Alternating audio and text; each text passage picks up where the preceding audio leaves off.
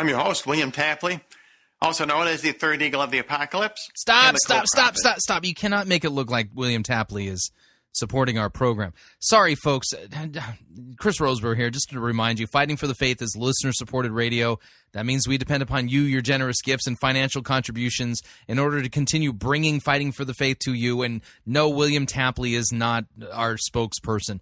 Uh, if you don't already support us financially, you can do so by visiting our website, fightingforthefaith.com. When you get there, you'll see two friendly yellow buttons. One says donate, the other says join our crew. And when you join our crew, you're signing up to automatically contribute $6.95 to the ongoing work and mission of fighting for the faith in Pirate Christian Radio. And of course, if you would like to specify the amount that you would like to contribute, you can do so by clicking on the donate button, or you can make your gift payable to Fighting for the Faith and send it to Post Office Box 508, Fishers, Indiana, zip code 46038.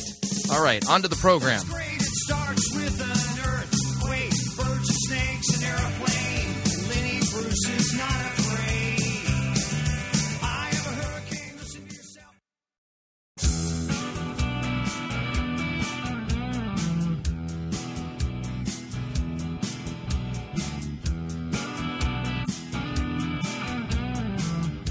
It's time for another edition of Fighting for the Faith. Tuesday, August 2nd, 2011.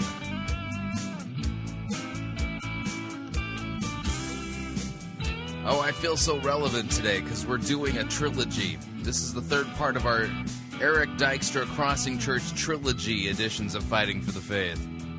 See, I'm relevant. I'm with the I'm with the times, man. I'm cutting edge. Nobody can ac- accuse me of like not having stuff that is like hip with the culture, man, cuz I'm doing a trilogy. Thank you for tuning in. You're listening to Fighting for the Faith. My name is Chris Rosebrough, and I am your servant in Jesus Christ. And this is the program that dishes up a daily dose of biblical discernment. The goal of which help you to think biblically, help you to think critically, and to help you compare what people are saying in the name of God to the Word of God.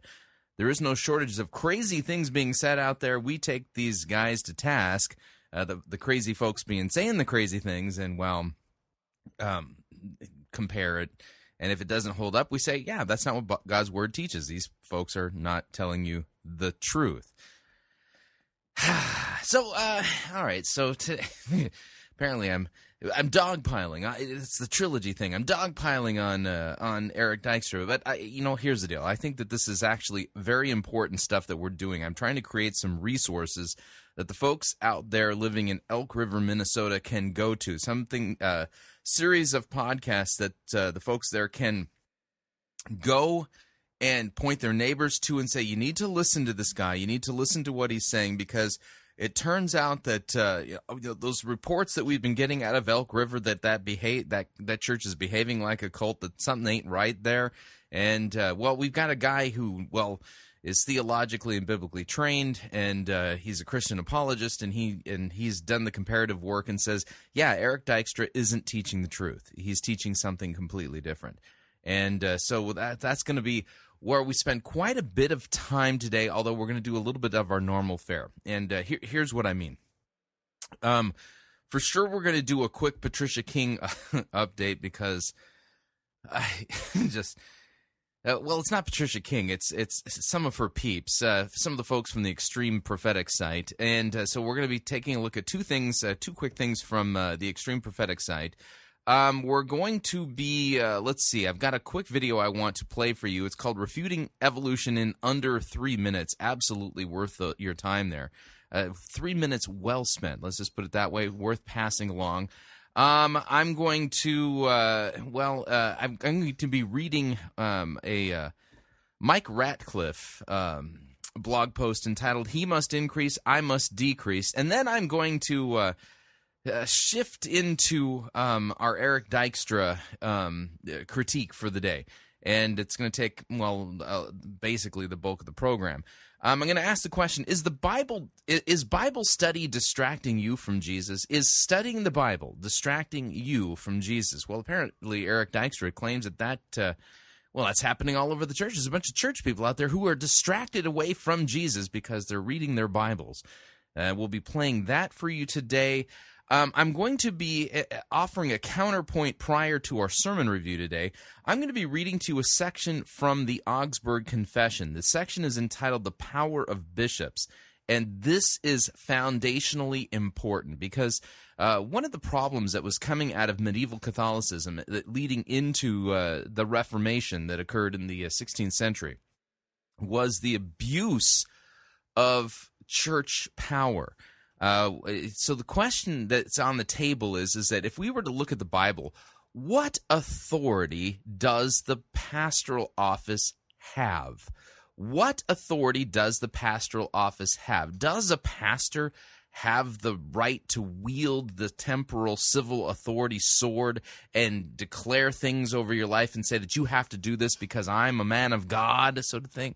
You know, so the question is what you know, what authority does a does a pastor have? What does the what what is he supposed to be doing? What has God given him to do? And, and you know that's and the authority comes from God. So we're going to take a look at that because uh, the Augsburg Confession answers this question quite straight up, and I think it does a great great job. And so the section of the Augsburg Confession we're going to be looking at is called the Power of Bishops, and that's going to uh, set our contrast today because we do compare and contrasting work as we head into hour number two for our sermon review uh, an Eric Dykstra sermon, the one I promised I'd get to uh, yesterday, entitled Submission, Mission Control. And uh, yeah, Nelly, uh, I tell you, there's uh, Eric Dykstra is claiming some things for the pastoral office, some authority that isn't granted to him by the Bible in this sermon. So, um, yeah, and, and again, the goal here is is that when this is all done, we'll have we'll have a series of programs that uh, I'll put together on a page that people can go to where they can listen to the comparative work and do and and you know of course if they would like to challenge it i mean they can get their bibles out and challenge this. I mean you know that's i think that's a great thing to do. Uh, you know, but to do it biblically and uh, and pre- uh, present the resources there so that the folks in Elk River, Minnesota, have uh, basically the biblical backing they need to warn their neighbors about uh, what's going on there at uh, Eric Dykstra's church, The Crossing in Elk River, Minnesota. So, uh, with that, we're going to dive into the program proper, and uh, you know, again, lots of things to do today. Fuzzy bunny slippers, if the weather permits, in your in your neck of the woods. Um, not here in the Midwest, no. Uh, I just checked the weather report. The heat and you know, the heat right now outside of the uh, Pirate Christian Radio studios, uh, with the humidity factored in, that would be the heat index. It is sitting at a comfortable 106. so this is uh, fuzzy bunny slippers are contraindicated if you have a heat index in your neck of the woods of 106. You don't want to do that. Of course, you want to enjoy an adult beverage. Don't have a problem with that. To keep in mind, the biblical prohibition is against drunkenness. You do not want to take a gift that God has given you and abuse it and become enslaved to it. That's, that's well, silly. So, with that, let's dive into the program proper.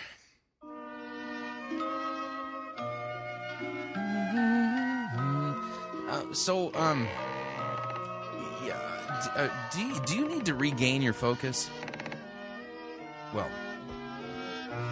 this is good news because I've got a resource here that'll help you regain your focus. Yeah, let's take a listen. Hi.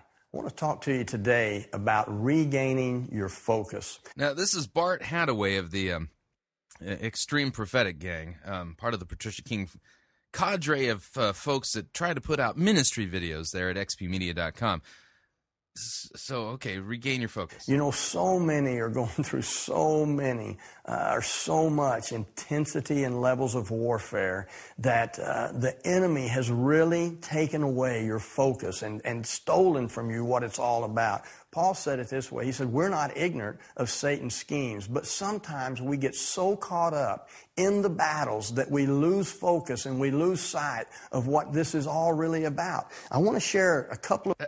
I, I'm, I'm sorry, what did you say? Um, uh, um yeah, I. Sorry, I wasn't paying attention. verses of scripture. It's found in Psalm 62, verses 3 and 4, and this is what it says. How long will you attack a man? That's the way so many of you feel right now. How long is the enemy going to attack me? How long is this battle going to go on? I, I'm sorry, I, I I wasn't paying attention. Again, how does that that verse have anything to do with uh, focus and regaining it again? I, I just wasn't paying attention. I must have not. Well, How you, and then he says this, a declaration of faith. You'll be slain, every one of you, like a leaning wall and a tottering fence. Now watch this, verse 4. They only consult to cast me down from my high position. Did you get that? no, I, I, I I'm sorry. I, I, I was busy. I'm trying to prepare another segment of the program today. Um, sorry. What, what did you say again?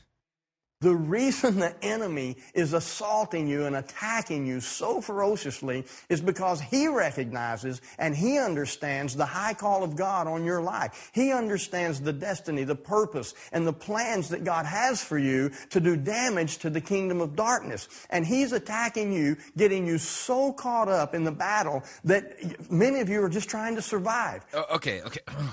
Oh man, it's so hard. Um, I'm trying to regain my focus here. Um, it's Bart. I, I'm confused. This you this was you said this was about regaining our focus, but you don't seem focused on regaining our focus, and so I'm having a hard time focusing here. Um, Uh, just like you are apparently. Well, I want to tell you, he will not win. And once you refocus and get outside of the battle for just a little bit and see that this is really not just about you, but it's about stopping the purposes of God in your life, then you can rise up and say, wait a minute. I'm not taking this anymore. I make a declaration. My enemies have already been defeated through the power of the finished work of the cross. So I just want to speak into you right now a renewal. You want to do what? Again, I'm I'm just having the hardest time focusing on. renewal of focus, a renewal of fight, of strength in your inner man, and I bless you with that in Jesus' name. Yeah, none of that made any sense. Maybe that's why I was having such a hard time focusing. Okay, moving along, another uh, video here from the uh, Extreme Prophetic Patricia King Gang. And uh, this one has to do with, uh, well, um, the face of the lion, apparently. Here, here listen in. Hi, I'm Pamela Carter, and welcome. We're going to be speaking and talking to you today about the face of the lion. Oh, yeah, wow, okay. Um, it's like Aslan from Narnia. Are you ready? Yeah, I, I'm I'm sitting here. I'm I, I'm ready. Are you ready?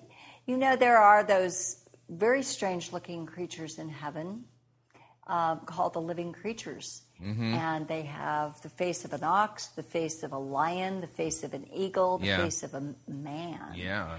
But it's t- Notice how she said that the face of a man. Oh, okay. time for that face to turn and for the lion of the tribe of Judah now to be released. Uh, what? what? Hang on, I, I I must back this up a smidge here. Um, I have no idea what she's talking about. here. And they have the face of an ox, the face of a lion, the face of an eagle, the face of a man. But it's time for that face to turn and for the lion of the tribe of Judah now to be released. Huh? Um, where did you get this information about? It's now time for the face to turn and for the lion of the tribe of Judah to be released. Uh, where did you get this information? And he is going to be releasing the anointing to spoil. Ah, okay. So, um, if you would like spoiled food, uh, Jesus, the Lion of the tribe of Judah, is going to releasing the spoiling um, anointing so that you can spoil things. And that's not what she means. Let's continue. Hang on. Going to be releasing the anointing to spoil. Right. Are you are you tired of the enemy constantly coming in, plundering your goods, plundering your household, spoiling everything in your life? Wow. Uh, you know, if you got that kind of a problem, um, I mean, where you know the, the enemy's coming in and plundering your goods in your household of all places, you might want to get like an alarm system, or you know, or have a chat with your local police authorities. I mean, serious. Uh, Well, God says it's time for the lion of the tribe of Judah. He is arising as a king. And we are called as the body of Christ, as the bride of Christ, to become kings and priests, not just priests. And a lot of us spend a lot of time why do I get the feeling this woman has never been to Bible college, like a real one? Um, yeah, I'm- just you know, something tells me that. I'm in the prayer closet. But it's time now to put our boots on the ground and to ascend and descend and become just like Jesus. Put my boots on the ground and ascend. So I need elevator boots. Well, Okay. one of the attributes of Jesus is as a judge. He is a judge and a king. And when he comes back, he's not coming back as the lamb slain before the foundation of the world. He is coming back as the judge of all the earth.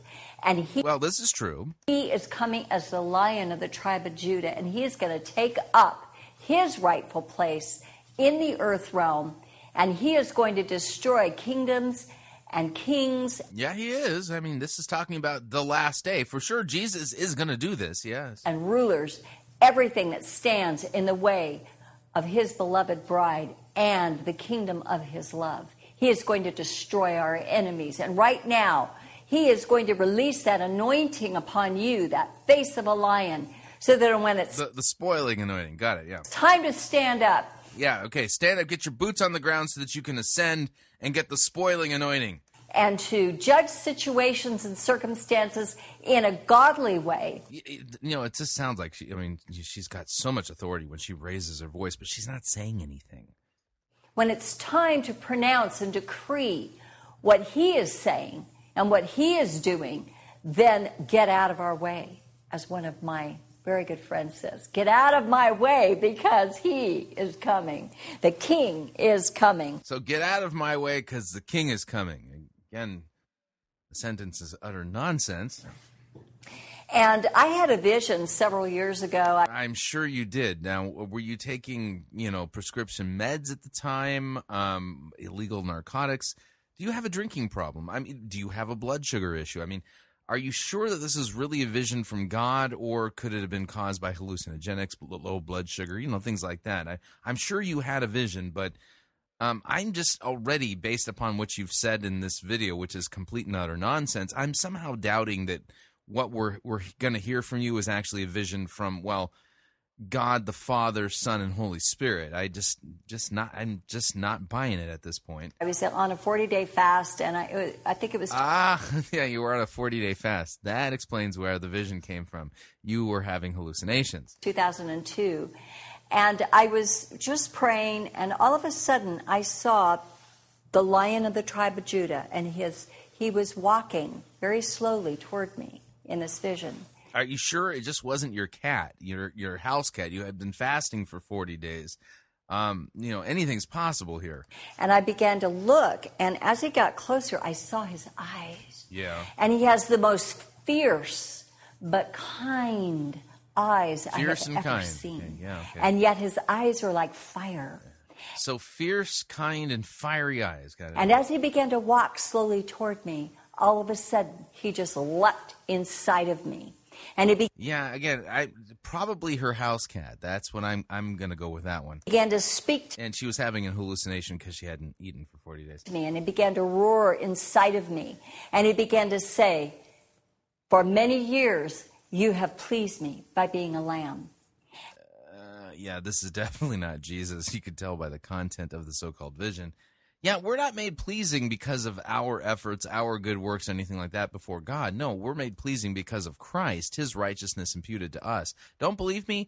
Read Philippians chapter three. and you have suffered with me. You have, you have taken my cup, and you have allowed yourself to suffer for my name's sake. And you have been as meek as a lamb, and you have been beaten up, and you have been abused, and you have been used.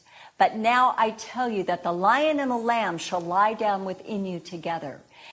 Oh man, it's all about her apparently. And in the book of Revelation, one of the things when he sets up his earthly kingdom and the thousand year reign of Christ, he said, The lion and the lamb shall lie down together. But you know what? They are lying down together within you Really? Okay. right now. Right now. Okay. That is that king and judge that is now within you. Yes, there are times to be a lamb. Yeah, let's see, again, this is all the problem. I mean, listen, when I look inside of myself, lady, I, yeah, I don't see anything good. Not, no, um, no, um, sorry. What I see is a sinner. I mean, um, yeah, I have to kind of look outside of myself to Jesus and his righteousness, his cross, his shed blood for me. That all happens outside of me. And when I read his word, well, that's outside of me too. And by reading it, it gets inside of me. But I mean, you know, I don't look internally into my own belly button or do navel gazing or mystical stuff like this. I mean, this is complete and utter nonsense. And he said, To the broken and to the destitute and to the poor in spirit and to the humble, you will be as gentle as a lamb. But to those that are proud and arrogant and, and stubborn and will not surrender and will not submit, even as he talked about Jezebel in the book of Revelation, he Oh man, I, this is just a non-coherent. I can't even call it a theology. I mean, it's He said, I gave her time to repent, but she would not. So he says judgment would come to Jezebel. And right now, I decree to you that I release that kingly anointing to judge. yeah. I, I I decree that you don't have the decreeing power to decree things and to release anything. That kingly anointing. And I release the lion of the tribe of Judah over your life, Yeah, like you have the power to do that, lady. over your family, over Yeah, just yell. It makes it sound like you have all the authority just because you're yelling it, but you don't. You can scream all you want. You don't actually have the authority to do any of the things that you're screaming about right now. over your finances, over your relationships, over your children.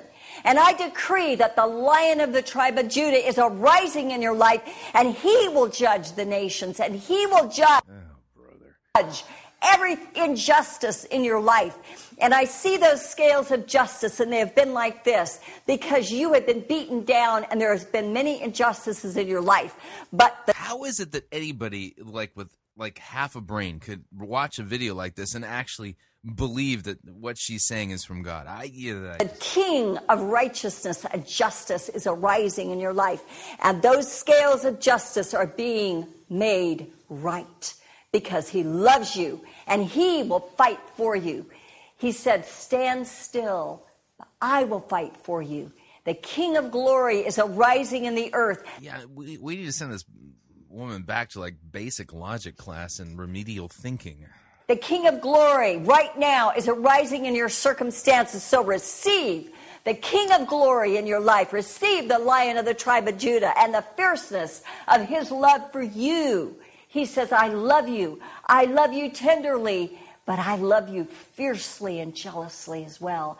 And every Yeah. By the way, if you uh, if you love your friends, family, and neighbors, uh, friends don't let friends um, have their brains fried by xpmedia.com. Just just want to put that little public service announcement out there for you. okay, I feel you know this that was weird. Okay, one last thing before the break, and the name of this video is uh, "Refuting Evolution in Under Three Minutes." Refuting evolution in under three minutes. You're saying, well, it can't be done. well, it, can be done, and you're about to hear it. Uh, refuting evolution in under three minutes. Get your stopwatch ready. Here we go. You hear this one a lot. Science has proven evolution, therefore evolution is true. Since evolution is true and Christians don't believe it, then Christians don't believe science and they aren't rational people. Really, let's put that claim to the test. First off, evolution in the sense that things change is evident. No rational person disputes that. Therefore, rational Christians believe it. We can observe change, but evolution in the sense that life came from non life and then that life began to randomly generate new genetic information and over time it eventually produced humans is something entirely different and something that quite honestly doesn't hold up against science. In other words, evolution in the sense of molecules to man is not scientifically plausible and therefore should not be viewed as scientific fact. Quite honestly, it is in great opposition to science, that is, observational science, the kind of science we can test and repeat and use our five senses to understand. Science demonstrates that over time, living organisms lose genetic information. They don't gain it. That same science demonstrates that life doesn't arise from non-life. Hey, Follow along if you would. Fact one, there is no known observable process by which new genetic information can be added to an organism's genetic code. None. That pretty much refutes evolution right away because there's no way to go from a fish to an amphibian without adding new information, right? If living organisms cannot produce new genetic information, how can anything gradually change into something of higher intelligence or form or complexity? That is, how can anything evolve from an amoeba to a man without adding new genetic information? The answer, of course, is that it can't. Plain and simple. Now, some have speculated and they have imagined all kinds of things and they brought in artists to produce creative renderings based on guesses, and they have been successful in telling a very convincing story that humans evolved from ape like creatures. But Those are just drawings, people. They're just stories. But what we really observe is humans are humans and apes are apes. Now, if fact one buried evolutionary thinking deep into the Precambrian soil, this next fact, fact two, tosses so much sediment on it that not even the greatest team of paleontologists with the latest subterranean gizmo could dig up the remains. Check this out. Never, again, never has it been observed that life can come from non life. So here are two major scientific evidences against evolution. I reiterate for clarity life has never been observed to come from non life, and there is no known, observable process by which new genetic information can be added to the genetic code of an organism. So, molecules to man evolution doesn't really make scientific sense. Yet we are all here, and life is all around us in various forms. Although evolution cannot account for this, the Bible can. The Bible reveals that the all powerful, all knowing, supernatural God created the heavens and the earth out of nothing, and all life according to its kinds, that is, each with its own set of genetic information. So, again, what the Bible reveals makes sense of what we see and understand. Evolution does not. Enough said. And you said it couldn't be done. Two minutes, 37 seconds. if you'd like to email me regarding anything you've heard on this edition or any previous editions of Fighting for the Faith, you can do so. My email address, talkback at fightingforthefaith.com, or you can ask be my friend on Facebook. It's facebook.com forward slash pirate Christian. You can follow me on Twitter. My name there, Pirate Christian. We'll be right back.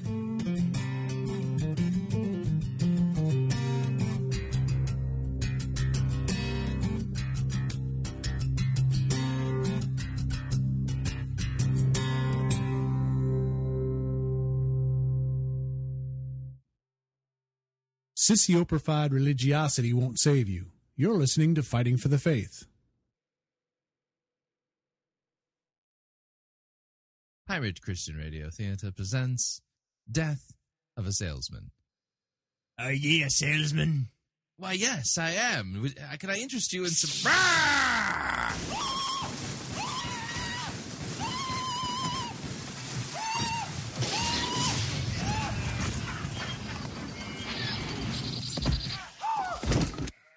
You're listening to Pirate Christian Radio. It's Monty Python's Flying Circus Church.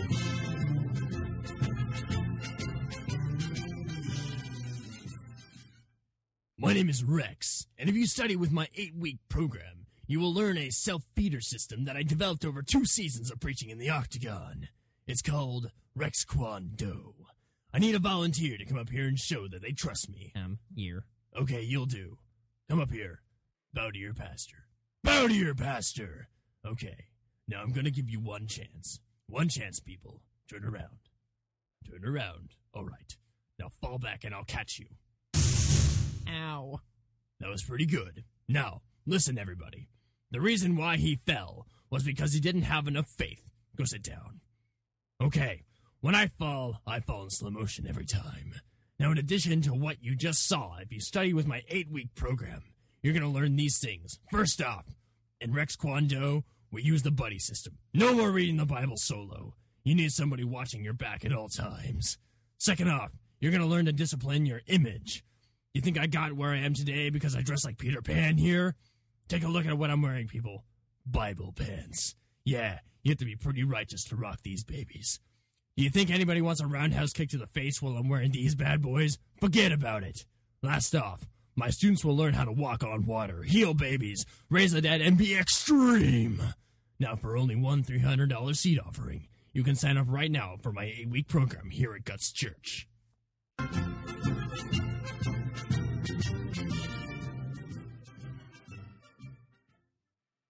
Chris Rosebrough here to talk about this month's perk for those of you who are members of the Fighting for the Faith Pirate Christian Radio crew. Have you ever been to Walt Disney World or Disneyland and taken a VIP tour of one of those parks?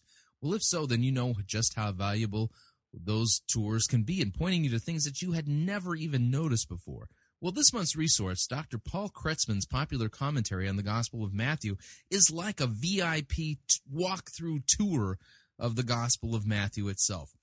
It's fascinating, in depth, written on a lay level, and it'll help you to achieve a much deeper appreciation and understanding of this vital, vital biblical book. Now, if you would like to get a copy of this, this is only available for our crew members. So the way you join our crew is visit our website, fightingforthefaith.com. When you get there, you'll see two friendly yellow buttons. Click on the one that says Join Our Crew. You're signing up to automatically contribute $6.95 to the ongoing work and mission of Fighting for the Faith and Pirate Christian Radio. And once you fill that out, we will send you an email giving you instructions on how to download this wonderful book. So head on over to fightingforthefaith.com, join our crew today, and thank you for your support.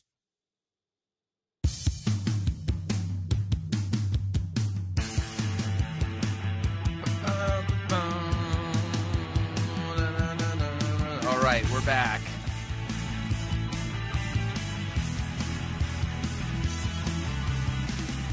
Warning the Bible's very clear that pa- the pastor has only specific authority over your life. Only specific, and we'll talk about that in a minute. Just a reminder fighting for the faith. This is listener supported radio. That means we depend upon you, your generous gifts, financial contributions in order to continue to bring fighting for the faith to you as well as to the world. You can partner with us financially by visiting our website, fightingforthefaith.com.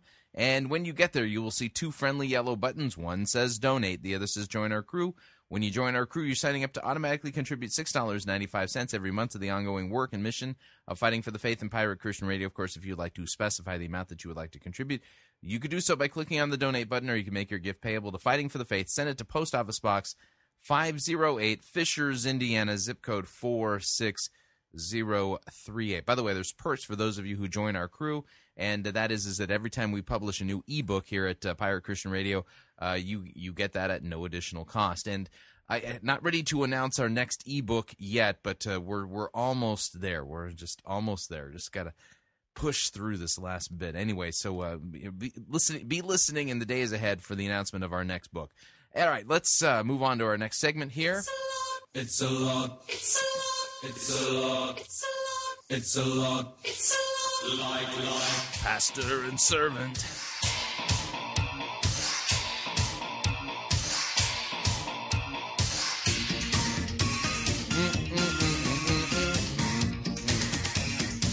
Pastor and servant.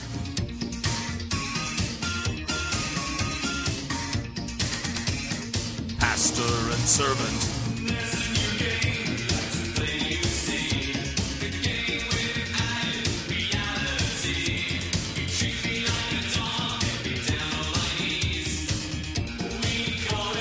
Pastor and servant. Pastor and servant.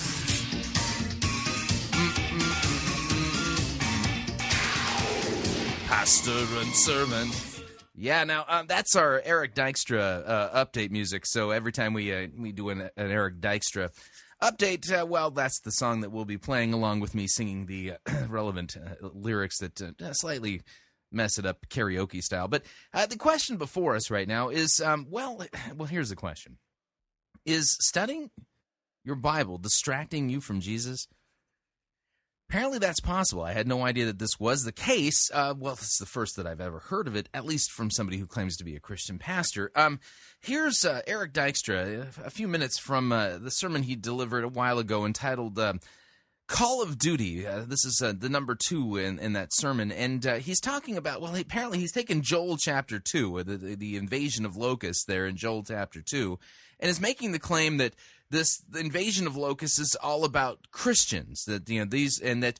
And that uh, we as Christians are, you know, an individual locust can't really make a big difference in the world, but a herd, a, an army, a, a mass, a swarm of locusts together, focused, can do all kinds of great damage, like an invasion force, if you would.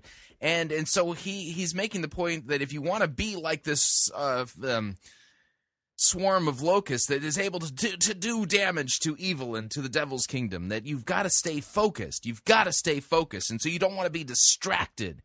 And uh, so that's the setup for this particular um, soundbite. Here we go. Number one, we must be unstoppably focused. Uh, just, just I'm going to put this word of warning out here. This, this, this talk is for people who are who are very committed to Jesus. I just want you to know that in advance. If you're not so committed to Jesus, and you're still kind of kicking the tires of faith, you don't know what you think about God or faith, the whole this whole thing. I promise you, in two weeks there is a great series for you called First and Goal. You want to come back for that. But this talk is very much directed to Jesus followers. And so if you're a Jesus follower, I want you to lean in to the stuff I'm about ready to say. First, we must be unstoppably, unstoppably focused. Joel chapter 2 verse 7. This is the verse verse we read. The attackers march like warriors and scale walls like soldiers. Straight forward they march, never breaking rank. I want you to get this image in your head of warriors all in line, moving ahead. Never looking to the left, never looking to the right, always straight. And they never get whoa, sidetracked by shiny. Just doesn't happen. They're just forward marching. They are unstoppably focused. A couple years ago, um, back when Kelly and I were engaged, it was about 16 years ago, uh, I got pulled over for drunk driving. Uh, I, seriously, it was the year before um, we got married. I got pulled over for drunk driving, and I never drank before. And even then, I wasn't drinking. Um, I got pulled over because I was unstoppably, unstoppably focused on the hot chick next to me, which happened to be my, my, my, my fiance, Kelly. And I was like so focused on Kelly that I could not pay attention to the road. And I just kept drifting all over the road so bad, he pulled me over and made me walk the line. I'm like, I'm sorry, sir, I don't drink. No, no, no, walk the line. Nobody drives like that. No, seriously, it was a hot girl. She distracted me. So I was unstoppably focused. This is what Jesus wants from his followers. He wants you to be so focused on him that you don't notice anything else. He wants you so focused on him that nothing else is as valuable. And here's what's really crazy. Christian people in particular, we get, oh, shiny. We get sidetracked on the whole God thing real quick, don't we? We're really good about, I'm going to focus on God and, oh, there it went. Like always, you know, like dudes, it's simple. You see a hot girl, what happens? Ding, gone. You know, supposed to focus on Jesus, you know, he'll help you. Be, you're not paying attention. Like ladies in here, you see a hot guy, gone. We, we end up sidetracked from what God's called us to so easily, which is supposed to be Jesus. And we, we know that in relationship to bad things. Bad things distract us. Everybody understands that sexual misconduct will distract you from following God. Right? It's gonna mess you up. Addictions, gonna distract you. Gonna get you sidetracked from following God. Makes sense, right? Bitterness, anger, gossip, gonna get you oh, sidetracked from following God. Everybody gets the fact that bad things distract us, but you know what? I don't think it's just bad things that distract us. Most of the time, I think it's good things that distract us. Good things that aren't the main thing become bad things. Okay, listen carefully. Let me just talk about that for just a second. Just think for a second. What, what are some good things that jack us up and get us off focus from Christ? How about this one? Learning the Bible. what? Uh, I'm sorry, what? Learning the Bible gets us off focus in focusing on Christ. Let me just talk about that for just a second. Just think for a second. What, what are some good things that jack us up and get us off focus from Christ? How about this one? Learning the Bible. So learning the Bible gets you off focus. Uh, it gets you off focus when it comes to Christ. Really? Is it a good idea, church people in here, to learn the Bible? Absolutely. Now, th- th- by the way, what you're going to hear next, this is double speak. Watch this. He's going to speak out of both sides of his mouth. Learning the Bible. Is it a good idea, church people in here, to learn the Bible? Absolutely. You should learn the Bible. You should know your faith. You should figure that out. But seriously, there are so many church people in particular, they get so caught up in what's this verse saying? What's this all about? And their nose is in the book all the time. And now they're just, they're, they're theology nerds. And they're talking about stuff nobody else on planet Earth cares at all about. That's because everybody's born dead in trespasses and sins. And here's what I have to tell you. You're out of focus. So if you know your Bible, if you're you're, you're you got your nose in the Bible, you're a theology nerd and you're reading about stuff that nobody cares anything about. Hear it again. But seriously, there are so many church people in particular, they get so caught up in what's this verse saying? What's this all about? And their nose is in the book all the time. And now they're just, they're, they're theology nerds. And they're talking about stuff nobody else on planet Earth cares at all about. And here's what I have to tell you. You're out of focus. Yeah, actually, Eric, I'm going to tell you you're out of focus. I, I listened to your Call of Duty 2 sermon, and where you claim that Joel chapter 2 is a picture of the army of Jesus Christ and about us, you don't know what on earth you are talking about. Maybe you w- might want to consult a theology nerd before you dare to come up with an interpretation like that on your own again because your interpretation falls flat. Now, being a theology nerd, you know, and fact that apparently uh, I'm out of fo- I'm off focus, you know, because I, I I read the Bible and I'm learning and talk about things that nobody in the world cares anything about. I mean, heaven forbid that you do that. Um, but let, let me point out a couple of things here. First, what God's word says about itself. Okay. Um, we read uh, in John chapter 17 the words of Jesus. He's praying for this church, and he prays these words Lord, sanctify, Father, sanctify them in the truth. Your word is truth. Hmm. Or um, 2 Timothy 3.16, which we read yesterday. All scripture is breathed out by God and profitable for teaching, for reproof, for correction, and for training in righteousness. Since these scriptures themselves are about Jesus Christ, knowing and being a theology nerd and having your face in the Bible is not going to distract you away from Jesus. It's going to point you to him. And oh man. Anyway, now regarding uh, his uh, whimsical, uh, completely false twisting of Joel chapter 2, uh, I would like to read to you, uh, well, a little bit first uh, from a good study Bible. Um, one of the Bibles I strongly recommend that people purchase and get a hold of even if they're not a Lutheran, is the Lutheran Study Bible. And uh, reason being, it is the best study Bible I have ever, ever come in contact with. And I've, and you know, I've, I have quite a few study Bibles, including the ESV Study Bible, which is fantastic, ridiculously great study Bible. But the Lutheran Study Bible is actually even better than that one, and it does use the ESV text. Now, I just happened to, you know, flip on over to. Uh, the uh, the introduction to the prophet Joel, and um, and there's a section here in the preface, you know, in, in the introduction to the book itself, talking about the challenges for readers of the book of Joel, and there's a section in here uh, for the historical context as well as well the plague of locusts. Apparently, the interpreting the plague of locusts has been a, a perennial challenge for readers of the book of Joel. But here's what the uh, introduction to the book of Joel from the Lutheran Study Bible says Plague of locusts. Interpreters have struggled with Joel's vision and description of invading locusts, wondering whether he meant a literal locust plague or was giving a figurative description of invading armies such as the Assyrians or the Babylonians. Since the prophets nowhere clearly describes the Assyrians or Babylonians, the notes treat the prophecy as a warning about an actual locust plague which the prophet then used as a picture of Judgment Day.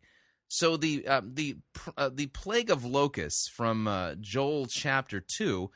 Well, if you read it in context, the chances are you're going to clearly see that what it is that the prophet Joel was getting at regarding this plague of locusts well, it was a picture of Judgment Day. So let's read Joel chapter 1. I mean, I, I understand I'm being a theology nerd here and that this is probably distracting me away from Jesus, but, you know, I, will take that risk. You know, I, I, will take that risk for all of you listeners here Fighting for the Faith. Here's what it says The word of the Lord that came to Joel, the son of uh, Pethuel. Hear this, you elders. Give ear, all inhabitants of the land. Has such a thing happened in your days or in the days of your fathers? Tell your children of it, and let your children tell their children, and their children to another generation.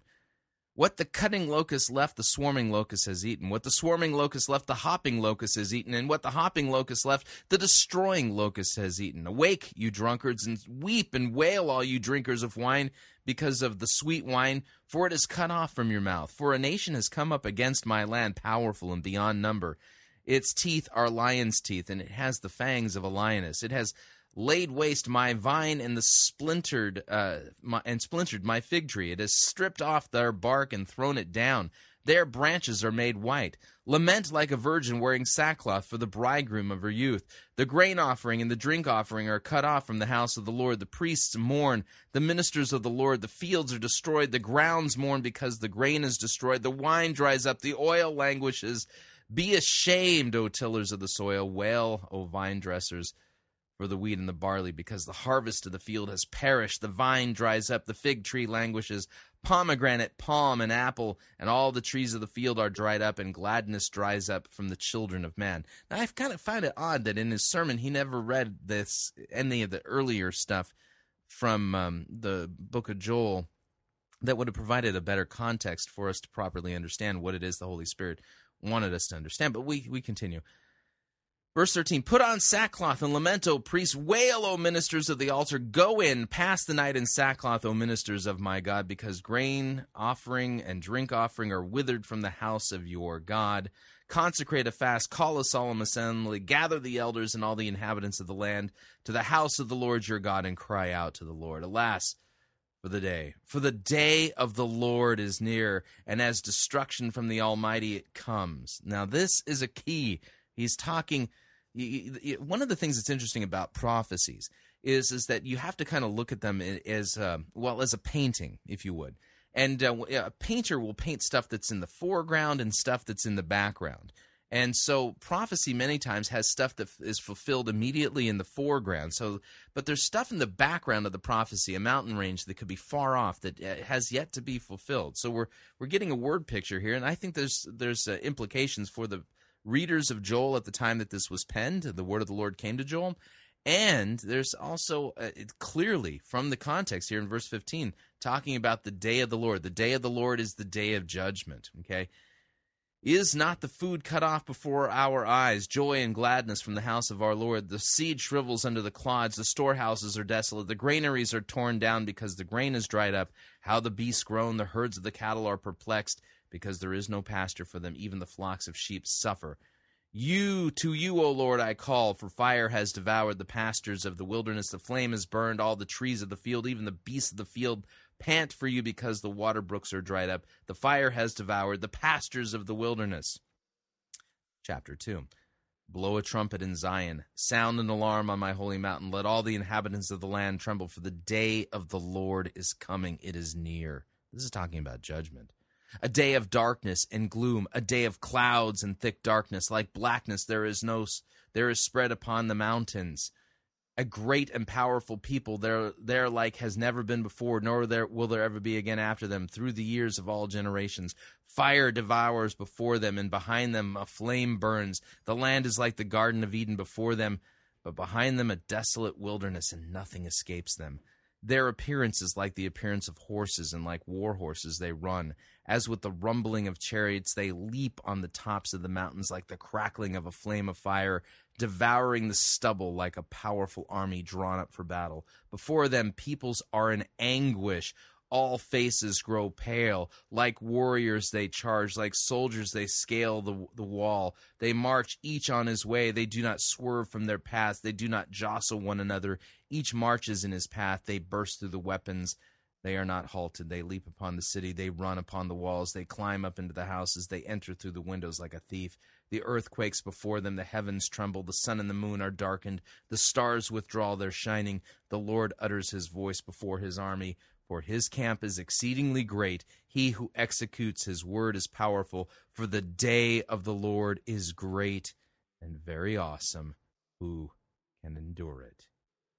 Yet even now, declares the Lord, return to me with all of your heart, with fasting and weeping and with mourning, and rend your hearts and not your garments. Return to the Lord your God, for he is gracious and merciful, slow to anger, and abounding in steadfast love, and he relents over disaster. Who knows whether he will not turn and relent and leave a blessing behind him, a grain offering and a drink offering for the Lord your God? Yeah, more proof that uh, we've got a real big problem with um, Eric Dykstra. Why? Well, he mangles God's word. I mean, to basically say that uh, Joel chapter 2 has anything to do with, well, uh, somehow a, a, churchly army that's to go and take, you know, over the world or whatever, and that. Uh, and that you've got to learn how to be focused, and and the and you that you you can't be distracted from Jesus. And one of the things that can distract you, well, from Jesus is His Word. You you don't want to be a theolo- theology nerd. No, you, you, you don't want to be distracted. This Joel chapter 2 isn't about that at all. And a pastor who would make this claim. But seriously, there are so many church people in particular, they get so caught up in what's this verse saying? What's this all about? And their nose is in the book all the time. And now they're just, they're, they're theology nerds. And they're talking about stuff nobody else on planet Earth cares at all about. And here's what I have to tell you. You're out of focus. Wrong. Christians are supposed to be in the Word because the Word testifies to Christ and tells us what He has done for us. True Christians who are focused on Christ are in his word. They do not despise his word and they do not put people down who are in his word. The fact that you had to twist God's word to come up with this interpretation tells us the truth about you, Eric Dykstra. You are not a shepherd from Christ. Well, you are a hireling of the devil. And yeah, I know that sounds strong, but I absolutely am convinced that is the case. okay, one more thing before we uh, go into uh, our second break and then come into our sermon review. And uh, that, I'm not going to be able to get to the Mike Ratliff thing. By the way, if you want to read that, uh, he must increase uh, uh, while I decrease. Y- y- go to Possessing the Treasure. Look it up. Mike Ratliff, Possessing the Treasure, and then find that uh, article. It's a fantastic article that uh, Mike has written, and I'm not going to be able to get to it today and, or even begin to do it justice. Instead, what I'm going to do is I'm going to read to you a portion from uh, the Augsburg Confession, uh, Article 28 on the power of the bishops. Now, keep this in mind. Historically, uh, what you're going to be listening to is going to sound a lot like um, like what he's describing as the office of pastor. And in Lutheran theology, uh, his, historically speaking, uh, the the word bishop and pastor at times seems interchangeable. Don't don't get that hung up here because the, the, uh, well, in some senses they are, but in other senses they're not. It, it just you understand what I'm saying here. Um, the point here, though, is pay close attention to the power that the scriptures give to the episkopos, okay, to the power of bishops. There's a specific authority given to them, and it's not to tell people or demand of people uh, things regarding uh, that they that they serve in a church or do particular things. In fact, quite the contrary. There's very specific things that people that the church has authority to do and and that's it and then if if you go beyond that you're you're delving into places where the church does not grant authority to a pastor. And you need to know this as we go into our sermon review today because this the, the biblical arguments in this provide the counterpoint to what you're going to be hearing in the sermon that we're going to be reviewing in the next hour. So here we go uh, many and various things have been written in former times about the power of bishops, and some have improperly confused the power of bishops with the temporal sword. Out of this careless confusion, many serious wars, tumults, and uprisings have resulted because the bishops, under the pretext of the power given them by Christ, have not only introduced new forms of worship, and burdened consciences with reserved cases and violent use of the ban, but have also presumed to set up and to depose kings and emperors according to their pleasure. Such outrage has long since been condemned by learned and devout people in Christendom. On this account, our teachers have been compelled, for the sake of comforting consciences, to point out the difference between spiritual and temporal power sword, and authority. And they have taught that because of God's command, both authorities and powers are to be honored and esteemed with all reverence as to the two highest gifts of God on earth. So, yeah, this is this is written against those who are mixing the, the, the true authority given to you know the pastoral office or to the church um, with the with temporal offices, you know, regarding people, you know, governing people's lives. Uh, you know, talking thinking about government here.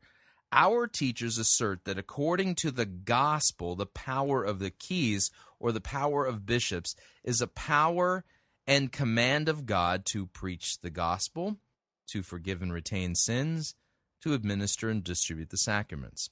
In other words, the only power that a pastor has is the power is, is is a power and authority given by God to preach the gospel, to exercise church discipline. Um, yeah, well, yeah, through the uh, forgiveness and retaining of sins, and to administer and distribute the sacraments. Period. The end. Nothing else. A, pa- a pastor does not have the authority to demand of you you have to volunteer here at this church or we're going to kick you out that is not that is not an authority that's been given to a pastor. Here's why. For Christ sent out the apostles with this command As the Father has sent me, even so I send you. Receive the Holy Spirit. If you forgive the sins of any, they are forgiven. If you retain the sins of any, they are retained. John chapter 20, verses 21 through 23. This power of the keys or of bishops is used and exercised only by teaching and preaching of the Word of God and by administering the sacraments to many persons or to individuals, depending on one's calling in this way are imparted no bodily but eternal things and gifts, namely eternal righteousness, the Holy Spirit, and eternal life. These gifts cannot be obtained except through the office of preaching and administering and the holy sacraments, for St. Paul says the gospel is the power of God for salvation to everyone who has faith. Inasmuch as the power of the church or of the bishops bestows eternal gifts and is used and exercised only through the office of preaching, it does not in- interfere at all with government or with temporal authority. Temporal authority is concerned with matters altogether different from the gospel. Temporal power does not protect the soul, but with the sword and physical penalties, it protects the body and the goods from the power of others. Therefore, the two authorities, the spiritual and the temporal, are not to be mingled or confused, for the spiritual power has its commission to preach the gospel and administer the sacraments. Hence, it should not invade the function of the other, should not set up and depose kings, should not annul temporal laws or undermine obedience to government, should not make or prescribe to the temporal powers laws concerning worldly matters. Christ himself said, My kingship is not of this world. And again, who made me a judge or div- divider over you? Paul also wrote in Philippians chapter 3 verse 20, our commonwealth is in heaven, and in 2 Corinthians chapter 10 verses 4 through 5, the weapons of our warfare are not worldly but have divine power to destroy strongholds and every proud obstacle to the knowledge of God. Thus our teachers distinguish the two authorities and the functions of the two powers directing that both be held in honor as the highest gifts of God on earth. In cases where bishops possess temporal authority and the sword, they possess it at, not as bishops by divine right, but by human imperial right bestowed by uh, Roman emperors and kings for the uh, temporal administration of their lands. Such authority has nothing at all to do with the office of the gospel. According to the divine right, therefore, it is the office of the bishop to preach the gospel forgiveness of sins, judge doctrine and condemn doctrine that is contrary to the gospel, and exclude from the Christian community the ungodly whose wicked conduct is manifest. All of this is to be done not by human power, but by God's word alone. On this account, parish ministers and churches are bound to be obedient to the bishops according to the saying of Christ in Luke 10:16, he who bear, hears you hears me. On the other hand, if they teach or introduce or institute anything contrary to the gospel, we have God's command not to be obedient in such cases, for Christ says in Matthew 7:15, beware of false prophets. St. Paul also writes in Galatians chapter 1 verse 8, even if we or an angel from heaven should preach to you a, a, gospel contrary to that which we preach to you, let him be accursed. And in 2 Corinthians 13 8, it says, We cannot do anything against the truth, but only for the truth. Again, Paul refers to the authority which the Lord has given me for the building up and not for tearing down. Canon law requires the same in part 2, question 7, in chapters Sacerdotes and Oves, St. Augustine also writes in his reply to the letter of uh, that one should not obey even regularly elected bishops if they err or if they teach or command something that is contrary to the divine holy scriptures. Whatever other power and jurisdiction bishops may have in various matters, for example, in matrimonial cases and ties, they have these by virtue of human right. However, when bishops are negligent in the performance of such duties, the princes are oblig- obliged, when they like, whether they like to or not, to administer justice to their subjects for the sake of peace and to prevent discord and great disorder in the lands. Besides, there is disputes as to whether bishops have the power to introduce ceremonies in the church or to establish regulations concerning food, holy days, and the different orders of the clergy. So, quickly to just summarize what we just read, um, the church has the authority to preach the gospel, to proclaim repentance and the forgiveness of sins, to withhold the sins of impenitent sinners, to punish those, you know, church discipline style, who uh, refuse to repent when uh, called out on their sins, who are in the church. They have the authority to administer uh, the Lord's Supper and baptism, the, uh, those two things. And, um, well, After that, yeah, that's it. That's all that your pastor has the authority to do. Period. He doesn't have the authority to rule over your life and tell you that you got if you if if you don't uh, volunteer here, you know, you you it's my way or the highway. If you you got to get behind my vision that I've received from God. Yeah, no, the the the church and the pastors don't have that authority at all. Period. The authority that uh, Eric Dykstra is claiming for himself, it's not given to him by God. It's not found in God's word. In fact, he's behaving like a, for lack of a better way of putting it, a parish pope which is one of the reasons why I call the seeker driven guys like uh, Perry Noble and Steven Furtick the purpose driven popes of the Carolinas. Well, apparently there's a, there's a purpose driven pope in uh, Elk River, Minnesota. But the problem is is that uh, the the Bible doesn't give the authority to do the things that he's doing to uh, Eric Dykstra, nor to any of these purpose driven guys. So that sets the uh, the groundwork for what we're going to be doing in uh, in hour number two during our sermon review. You don't want to miss it. Now, if uh, you'd like to email me regarding anything you've heard on this edition or any previous editions of Fighting for the Faith, you can do so. My email address, talkback at fightingforthefaith.com. Or you can ask to be my friend on Facebook. It's facebook.com forward slash pirate Christian. And you can follow me on Twitter. My name there, Pirate Christian. We'll be right back.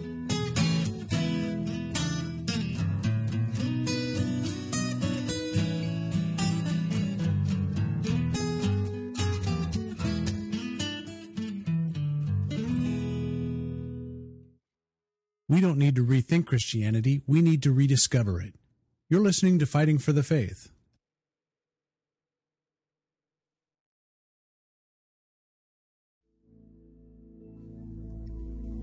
This is the air I breathe. This is the air I breathe.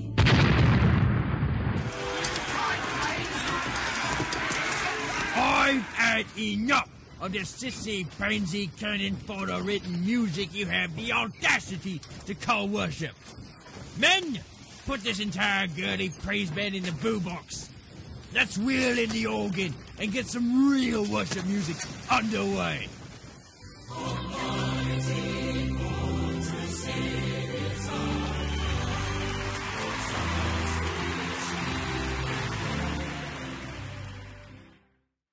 Ye be listening to Pirate Christian Radio. Chris Rosebrough here to talk about this month's perk for those of you who are members of the Fighting for the Faith Pirate Christian Radio crew. Have you ever been to Walt Disney World or Disneyland and taken a VIP tour of one of those parks?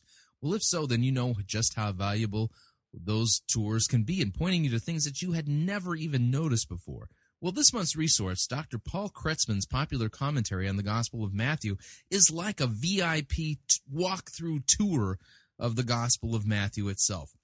It's fascinating, in depth, written on a lay level, and it'll help you to achieve a much deeper appreciation and understanding of this vital, vital biblical book. Now, if you would like to get a copy of this, this is only available for our crew members. So the way you join our crew is visit our website, fightingforthefaith.com. When you get there, you'll see two friendly yellow buttons. Click on the one that says Join Our Crew. You're signing up to automatically contribute $6.95 to the ongoing work and mission of Fighting for the Faith and Pirate Christian Radio. And once you fill that out, we will send you an email giving you instructions on how to download this wonderful book. So head on over to fightingforthefaith.com, join our crew today, and thank you for your support. All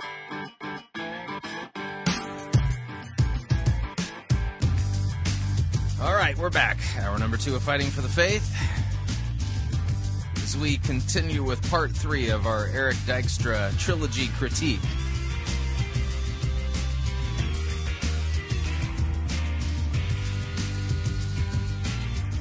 Otherwise known as a discernment dogpile.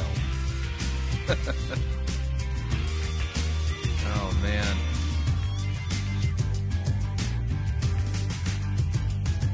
Here we go.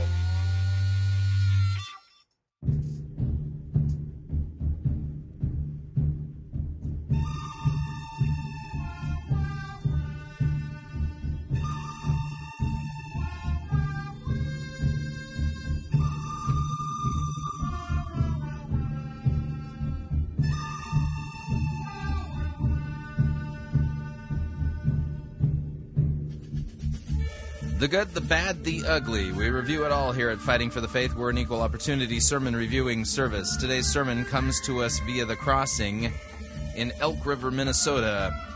Eric Dykstra presiding.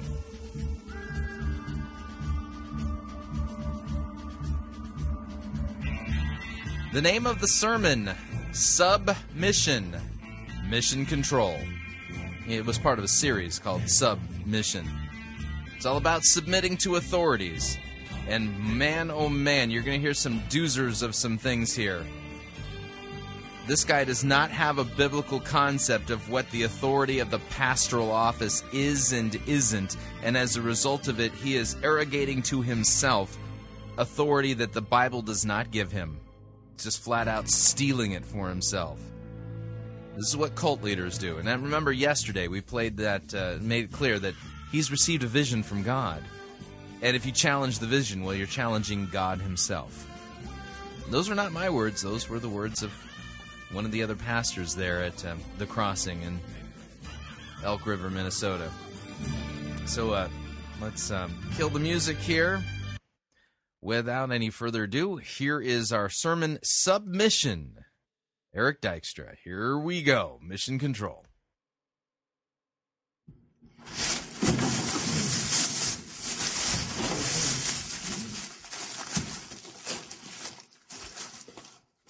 Whoa! Free sub ride for three. Dude, nice. Oh, nice. Dude. Now who should I take? Huh? Huh? Blake? Yes. And Ted Payne. Oh, Cool. Shorty, all hands on deck. This is about to get real. Yes, this sermon begins with this. Yeah, I'm on a boat. I'm on a boat. All hands on deck, cause the diving down below. I'm on a boat. I'm on a boat. Submarine is still a boat. It's just an underwater boat. Yo, this ain't Hollywood, it's real. Take a look at me.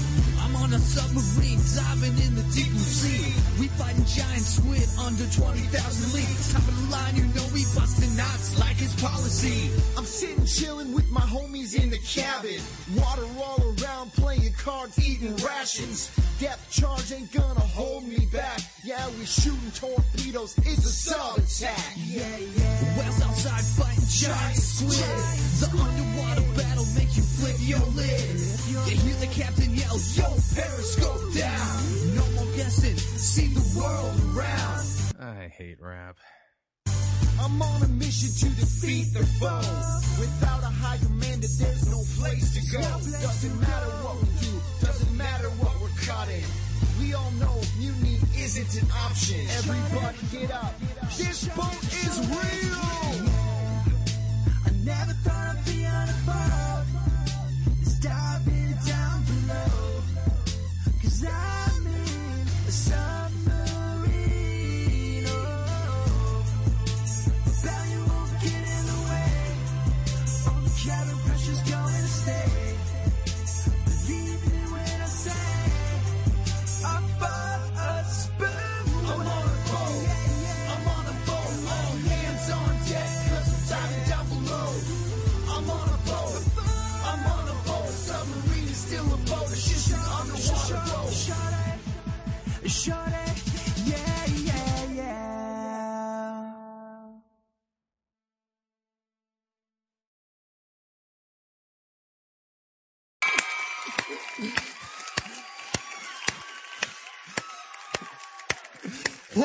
up, Crossing?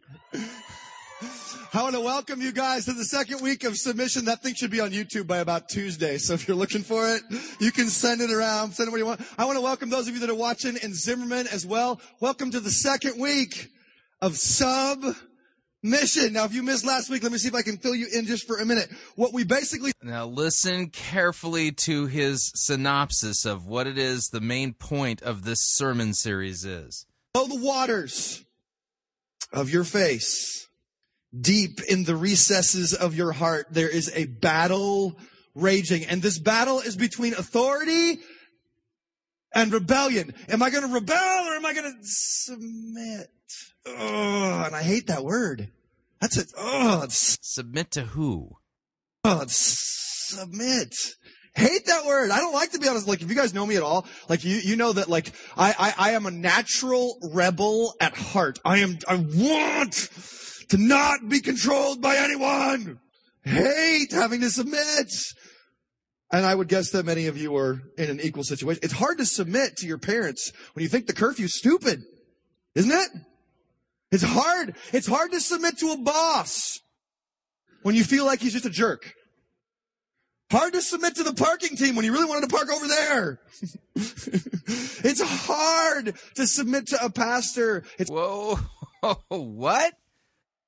I- I- okay, it's hard to submit to a pastor. Um, again, you know, what authority does a pastor have? According to the scripture, the pastor has the authority to preach the gospel, um, has the authority to uh, withhold the sins of unrepentant church members, um, you know, to exercise church discipline, has the authority to administer baptism and the Lord's Supper. That's it. Submit to the authority of a pastor? Really? What? Uh, what? What does? I mean, what kind of pastor are we talking about here? What authority does a pastor have over my life? Uh, you know, it, it, you know, it's serious. You know, got a problem here. Now, keep in mind, a pastor does have the authority to exercise church discipline and to put somebody out of the fellowship who is in gross, egregious, unrepentant sin. Um, as far as um, as far as you know, other types of authority. I mean, what would I need to submit to the pastor to? Hmm. To the police. It's hard to, for those of you that are in recovery, it's hard to submit to a sponsor sometimes when they tell you what they think your next step in the process is. But here's the deal with this whole submission gig. If you don't submit and you get on a U-boat and you make your life all about you, you're going to get jacked. So um, that includes if you if you get on a U-boat, that's his euphemism for you know living your life all about you. So your life is gonna get jacked if you don't submit to your pastor. That's what he's saying. That was in the list. On a U-boat and you make your life all about you, you're going to get jacked. Destruction is coming your way. On the other Des- hand, destruction's coming your way if you don't submit to your pastor. Weird. about you, you're going to get jacked. Destruction is coming your way. On the other hand, if you decide to get on a submission with Christ and submit to the authorities that are over you, God promises your destiny will be blessing. Your future is going to be golden. He promises to bless your life when you sail. So Christ is going to bless your life if you submit to your pastor. Weird. What's he talking about? How many of you were here last week? Zimmerman? Most of you were there. Good. I can't even see you. Seriously, but like, if you get under what God's placed over you, God's gonna protect and honor you. But if you go, I don't need no stinking authority, all hail is gonna break loose. This is the truth of life. I'm going to give you a great example of this, just so you, you have an understanding of this, just how much God is frustrated by you, by, by you not submitting to authority. There's a story in the book of Numbers about a dude named Korah. Everybody say Korah. Kor- Korah lives at the same time as Moses, and he comes to Moses and he goes, dude, you're not the boss of me. And Moses is like, well, I kind of am. I was the one at the burning bush. Um, and he goes, no, I'm not going to submit to your leadership. I'm not going to submit to your authority. And so Moses goes, all right, we're going to call a timeout.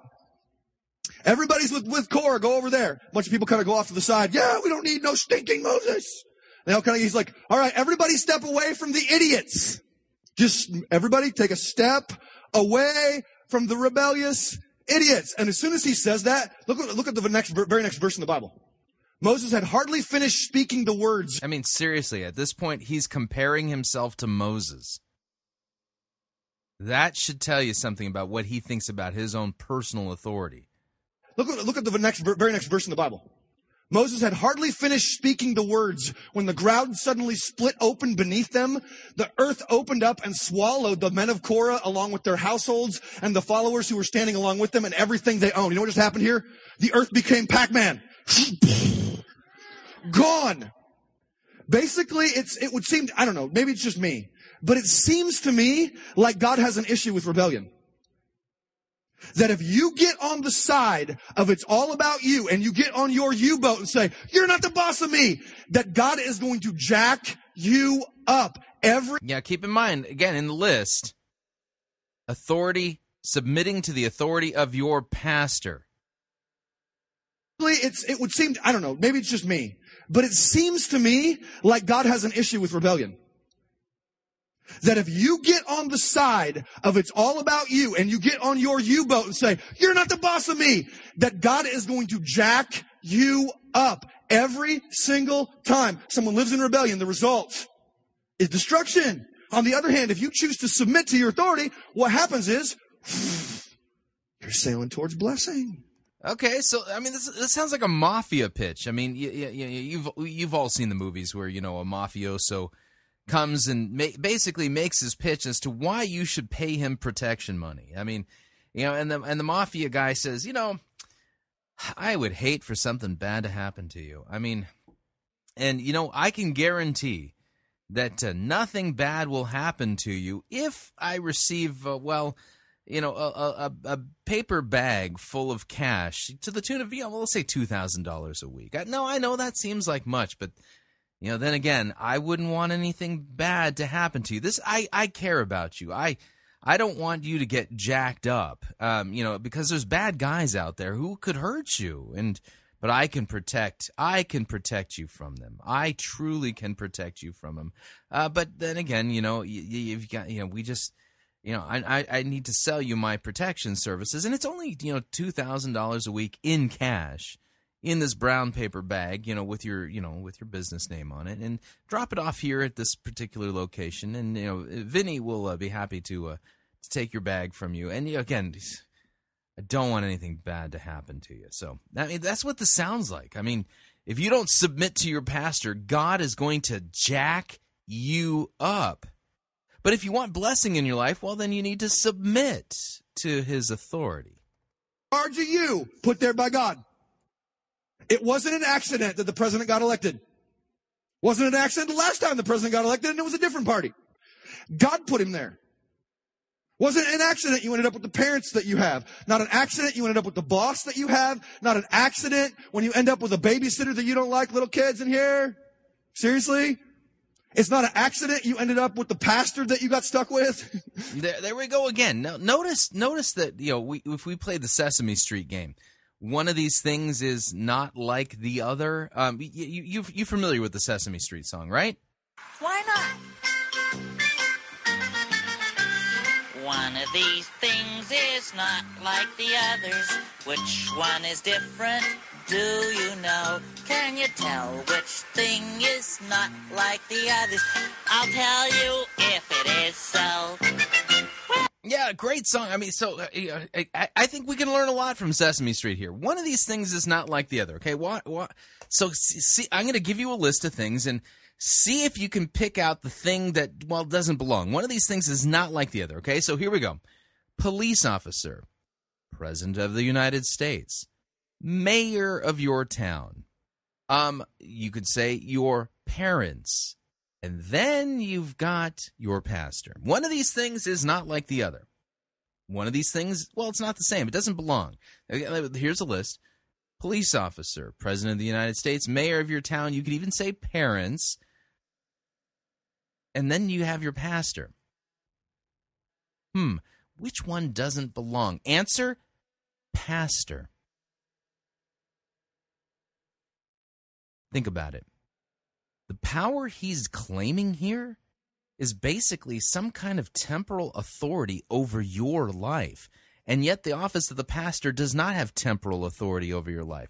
The power has the authority the pastor has the authority to preach the gospel, to administer the sacraments, to execute uh, church discipline, um, to you know call out false teachers if you would. Um, but the pastor doesn't have the authority to order your life. See what I'm saying? Something's weird here. Kids in here? Seriously? It's not an accident you ended up with the pastor that you got stuck with. it's not an accident whoever is in authority over you. God himself put him there. Now, having said that, consequently, he who rebels against that authority is rebelling against what God has instituted. Or you flip off your authority and say, no, I'm getting on my U-boat. God's going, you didn't just flip off your authority, you flipped me off. You didn't just say, I don't need no stinking authority to that dude, even if you don't like your teacher, you didn't like him, you thought he's a jerk. So you flipped him off? You flipped him off. And God never takes this lightly. All authority established by God. And if you jack with it, he will jack with you. Now, So if you don't submit to your pastor, God's going to jack with you. tonight. The whole talk we're going to do tonight, this is really just part two of last week's talk. Are there any exceptions to the submission deal? Is there any chance I actually get to rebel ever? Come on, there's got to be a, like everybody wants to rebel, right? There's got to be some moments when I get to rebel. When are those moments? When can I do this? And secondly, then if I got to live a life of submission, how do I do this? Because we don't even think this way. This isn't even like in our on our radar screen most of the time. We just submit when we want to, rather than because we're supposed to. And so what I want to do is I want to answer these two questions, and, and, and then this, this talk's going to be over, and then we're going to do week three next week. We're going to even get deeper into this whole gig. Next week, I'm going to talk to you about, about family submission issues. We're going to talk about husband and wife issues. How does this work in a marriage? Oh, is, I'm going to, like, I'm, oh, I can't believe I'm going to bring this up. this is going to be scary stuff next week. You don't want to, you don't, you do not want to miss this. Kelly's going to help me teach a little bit next week to kind of pull this off. Going to be crazy. All right. We're going to pray and we're going to roll. Can we do it? Good. Get a Bible, pen, piece of paper. And while you're doing that, I'm going to pray so we can get going. Jesus, I ask that uh, you be the leader and the teacher of this talk. I ask you to be very present. I thank you so much that you've given us a plan for living on a submission with you. Help us sail towards destiny and not destruction. Bless our lives. Give us the courage to submit. In Jesus' name we pray. Everybody said, Amen. We're going to jump to question number one. If your authority tells you to do something wrong, sinful, or immoral, you don't got to submit to them. Did you know that? If your authority tells you to do something wrong, sinful, or immoral, you don't have to submit. Now, what's the likelihood of this occurring? There's about a 1% chance, probably even go less than that, 0.01% chance. Seriously, the only exception is not because you don't like them, but because they made you do something evil, wrong, immoral, sinful is the word that we'd use in a church service. Okay? It's the only exception to the rule. But in those situations, you get to, I'll give you a couple examples in the Bible. Check it out. First of all, I talked to you about the midwives in Exodus chapter 1. See, in Exodus 1, the Israelites were ruled by a vicious Pharaoh, king of Egypt. And he was like, I don't want the Egypt, the, the Israelites to get too big and powerful. So he told all of the midwives, all of the, the girls working in the hospital department, like birthing babies, like seriously, if it's a boy, kill it. Just kill him right now. But if it's a girl, let her live. And the midwives respond, or, or this is what Exodus says they respond with. Because the midwives feared God, they refused to obey the king and they allowed all the boys to live. We're not gonna kill babies. I'm sorry. We're not doing this. There's some exceptions to having to submit. Isn't that nice? You don't gotta kill babies. That's good. Another one. This, the, the disciples in Acts chapter 4. What's going on is this. They're preaching about Jesus. Jesus can change your life. He's so awesome. He'd love to help you. He'd love to be like good to you. And the reality is that authorities didn't really like it. They called him in and said, dude, we don't want you to talk like that about, about Jesus anymore. So we're going to anyway. So then they said, well, we're going to beat you up. And they went, beat them all up and then said, don't talk about Jesus anymore. And they responded by saying this, judge for yourselves whether it is right in the, in God's sight to obey you rather than God. For we cannot help speaking about what we have seen and heard. Or I'm sorry, but we have to submit to a higher authority than you. His, he's called God, and we're going to live in submission to him and not to you. And so, no, we're going to keep talking about Jesus. And they do. See, there are moments when you're allowed to rebel. But it's only if somebody comes to you and says, look, Eric, is there, like, give me a modern example. I'll give you several, okay? Uh, World War II is a great example. Hitler says, kill all the Jews. Uh, no, I'm not doing that.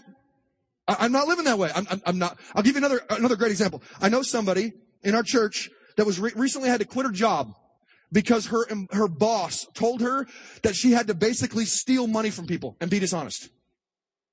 Like, you- got to be dishonest and you got to take this money and it was completely immoral and wrong. And she's like, I, I- I can't, I can't do that. She quit her job. I, know another dude that goes to our church that, that, that his boss came to him and said, like, seriously, when the clients come into town, take them to the strip club. And he was like, um, I, I, I got a moral objection to this. I, I can't take him to the strip club. I'm, I'm not, I'm not doing that.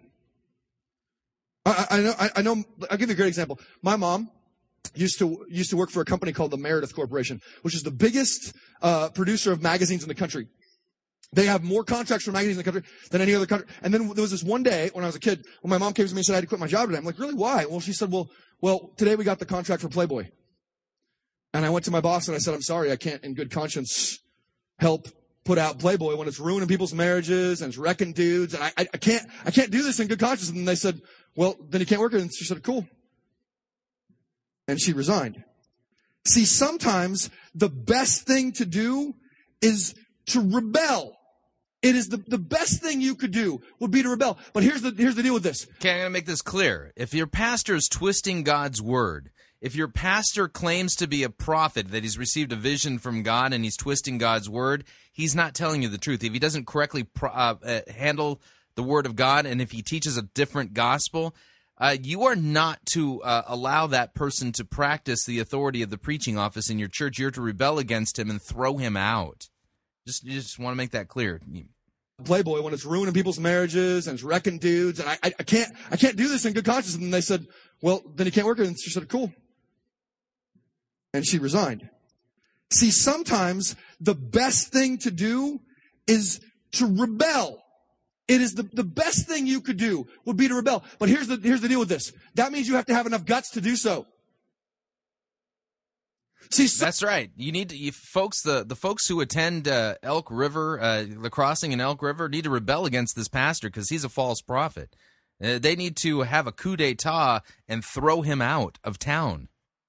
Get him out of that church. Get him stop to stop preaching. He has he is an abuser of power that he doesn't even have, and he twists God's word.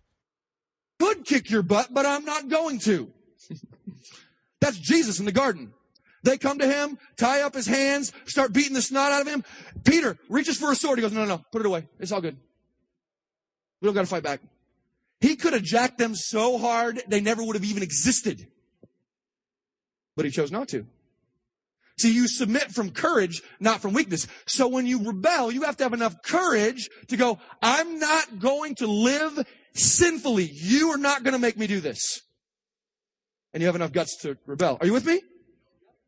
Okay. Now, having said that, some of you are going, Eric, but how do I go about the rebellion thing? Do I get to flip people off?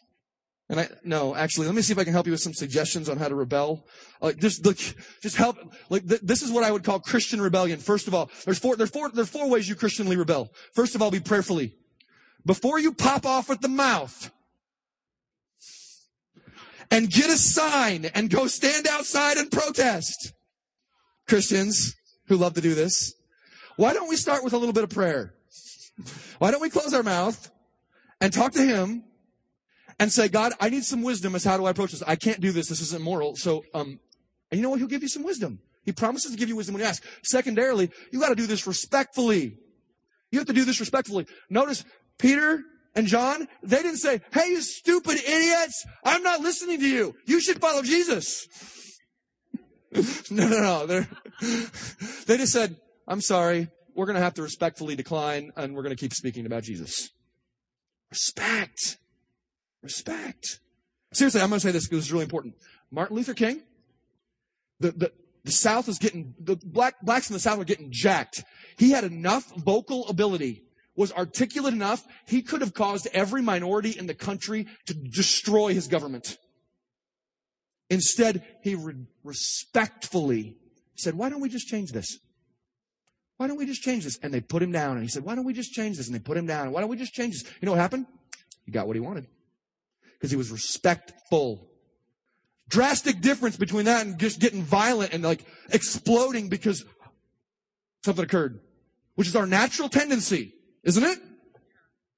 Respectfully. Third, you gotta be creative about this, man. You should respond creatively. For example, in the book of Daniel, Daniel is told, you got to eat the king's meat, drink the king's wine. And he's like, well, I have a moral obligation against this. I can't really do that. And he said, but I'll give you an alternative. What if you let me eat vegetables and drink only water for 10 days? And if I'm doing really, really well, let me st- keep, keep that plan. And they were like, cool, let's try it. In the 10 days, he's doing awesome. He's doing better than everybody else. He got to keep it. He just creatively offered an alternative. You know the guy that got told he had to go to the strip club? He goes, well, what if I took him, instead of the strip club, what if I took him golfing instead? And they were like, cool. Problem solved. So you just got to think a little creatively about how you respond to authority. Nine times out of ten, you can come up with a solution they'll be fine with. You really can. I, I tell my son this all the time. If you think a teacher is being unfair, you meet with them and say, I need to set up a meeting with you after class. After class, you sit him down and say, like, I have a problem with the, with the way this is going. I think this is really, really unfair. You know what? Nine times out of ten, he gets what he wants. Seriously, several times over the last year, he's gone to his administrator in the whole school, set up a meeting with the administration and said, um, this is what's going on at school and it just, it's not working. We need to change this. This is sixth grade. And he usually gets what he wants. Why? Because there's a proper way to go about rebellion so you get what you want and you're not just stupid about it. Seriously, Jesus said be innocent as serp, uh, uh, or, or what do you say? Be wise as serpents, but innocent as doves. Wise as serpents. So you think wisely about this. And then lastly, you got to do this resolutely. If they say no, you say, it's all good. I'm rebelling anyway. By the way, when Jesus said to be wise as serpents and as innocent as doves, he wasn't referring to. uh, He, Jesus wasn't going. Okay, now here's how you rebel in a way that's kind of wise and whimsical. That that wasn't the point of that passage. Proper way to go about rebellion so you get what you want and you're not just stupid about it. Seriously, Jesus said be innocent as serp, uh, uh, or what do you say? Be wise as serpents, but innocent as doves. Wise as serpents. So you think wisely about this. And then lastly, you got to do this resolutely. If they say no, you say, it's all good. I'm rebelling anyway. It's all good. I'm rebelling anyway. I'm not, like, seriously, three dudes were told, bow before the golden statue or we throw you in the fiery furnace.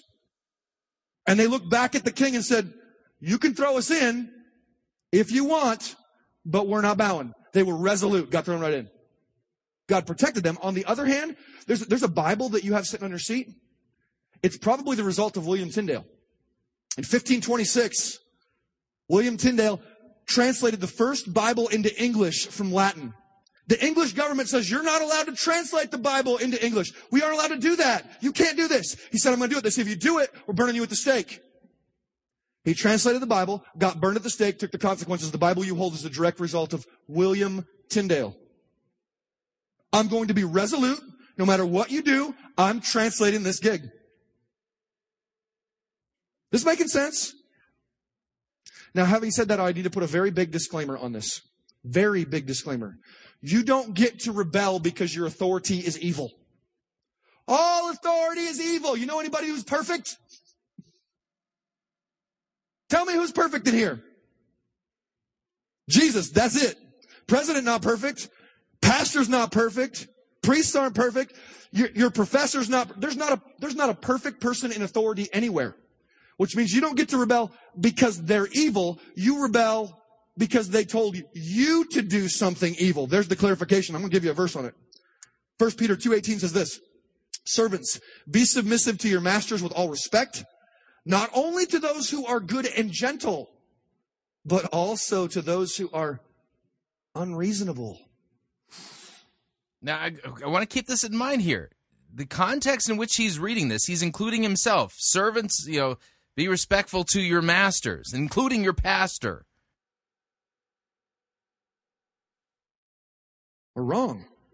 We don't rebel just because they're stupid. They can be unreasonable and you're going to get on a submission and God's going to honor you. Or you can rebel and go right sailing towards your destruction. That's the clarification I have to make in all this. But you do have an exception. If you can find the point zero one percent, go for it. Are you guys still with me? Cool. Hopefully, you'll become a rebel with a cause at the right moment. We don't need any more weak people who can't stand up at the right time. There are too many people who just roll over when there's a moment when we can't roll over anymore. That's right. The folks at at, at uh, the Crossing Church need to stand up to this false prophet who is calling himself a pastor. All that we got a second question we got to deal with. Second question. Question number two. How do I begin to live a life of submission? How do I actually pull this off? How do I sail towards submission? This is hard stuff. How do I do this? Let's see if I can help with this. First of all, first thing you're going to have to do is you have to pray. You are going to have to pray, pray, pray. I put a statement up there. I live a life of submission when I pray for my leaders. We missed the four, but whatever. I live a life of submission when I pray for. My, I want you to say that with me.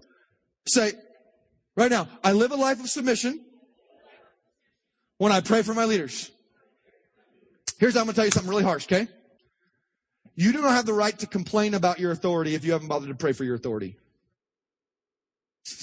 You got a verse for that?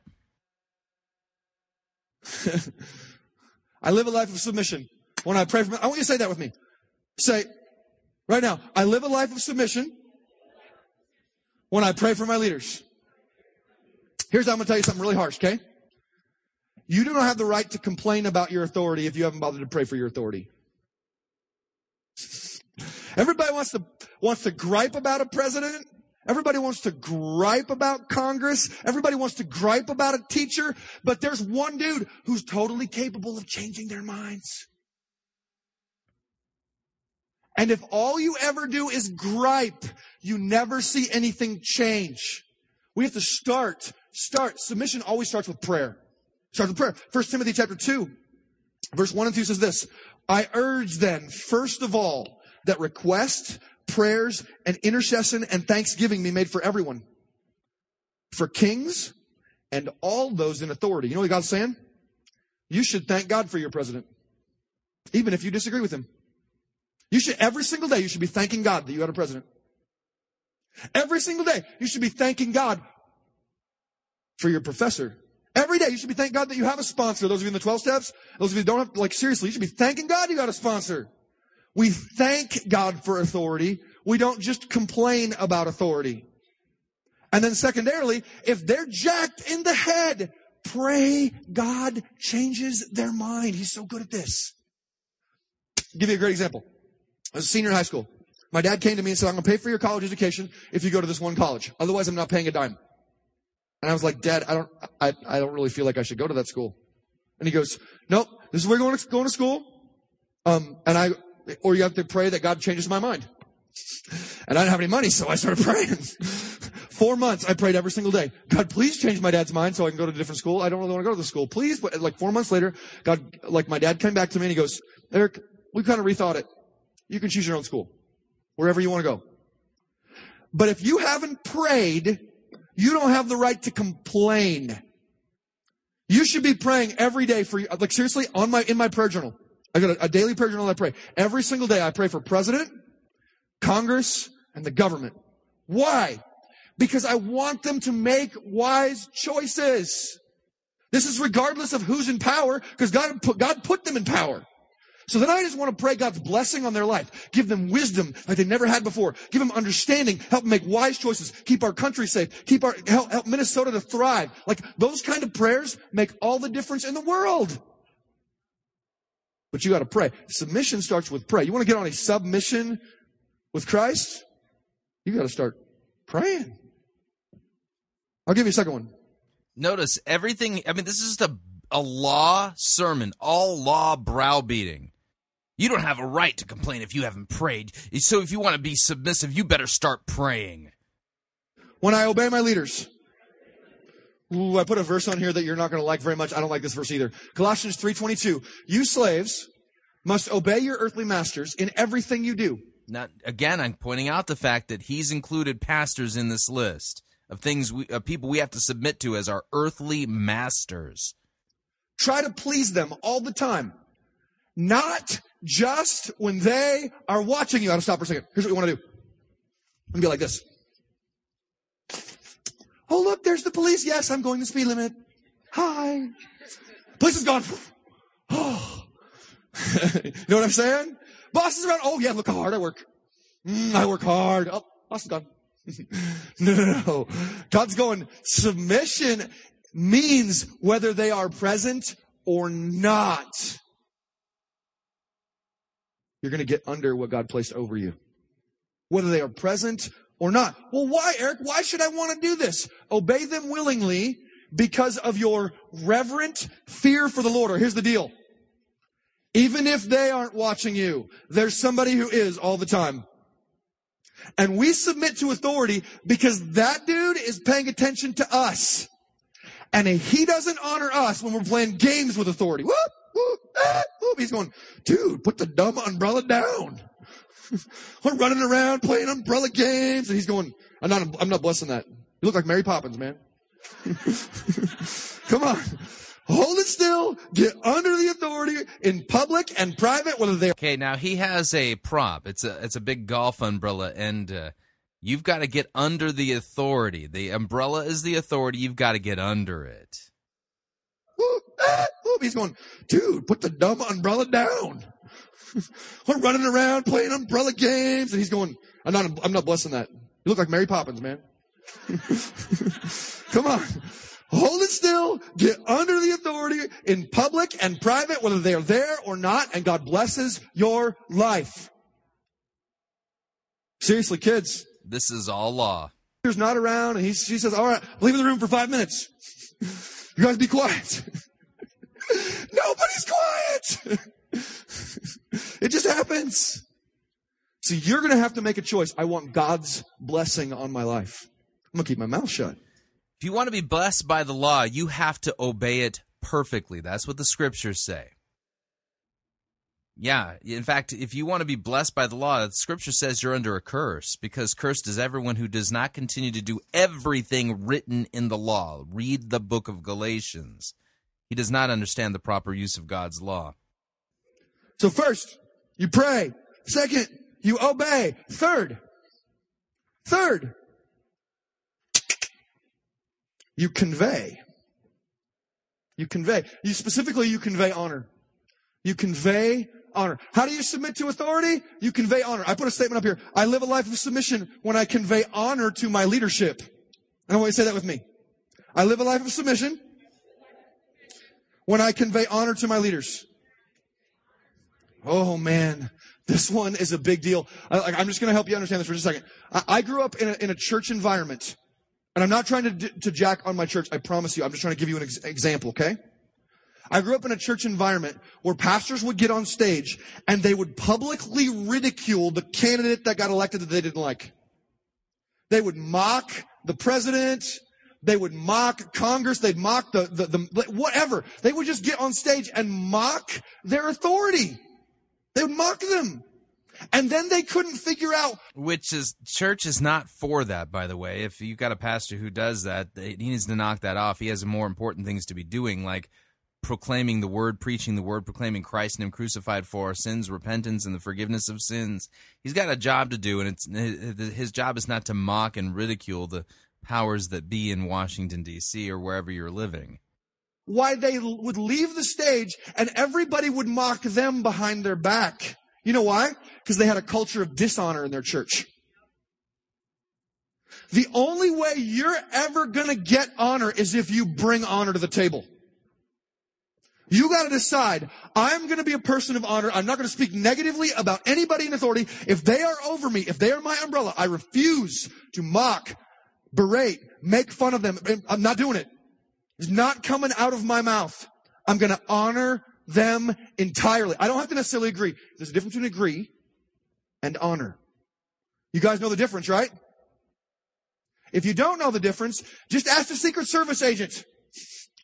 He is politically neutral, but he will give his life for the president. Because he understands honor, even if he disagrees.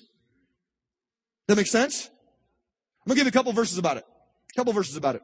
Romans 13, 7. Give everyone what you owe him. If you owe him taxes, you should pay your taxes. If it's revenue, pay revenue. If it's respect, then respect. If honor, boom. Give it honor. Give it honor. 1 Peter 2, 16 and 17. Live as servants of God. Show proper respect to everyone, whether you agree or not. Ooh. Love the brotherhood of believers. Fear God. Honor the king. Fear God. How do you fear God? Honor the king. Honor the president. Honor the mayor. Honor your teacher. Honor your boss. Honor your parents.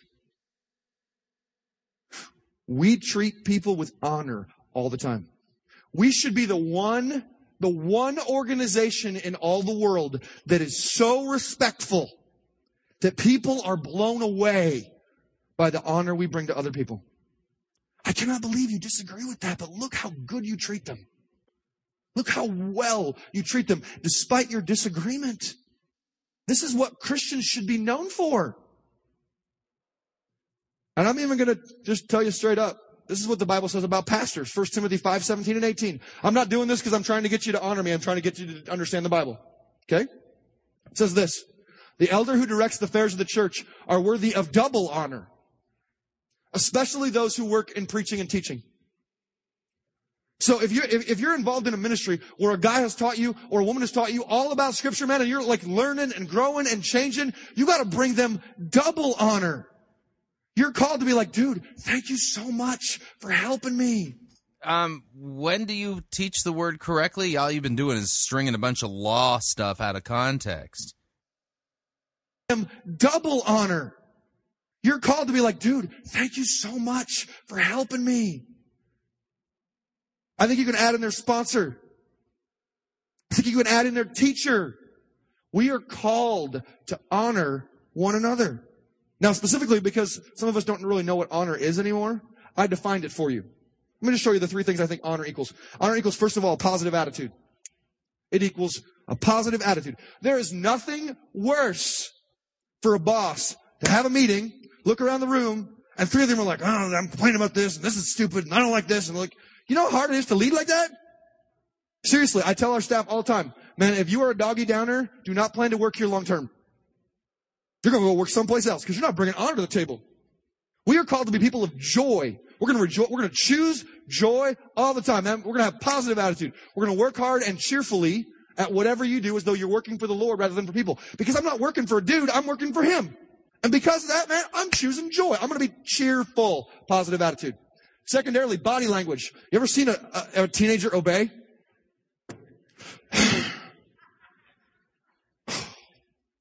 Fine. Whatever.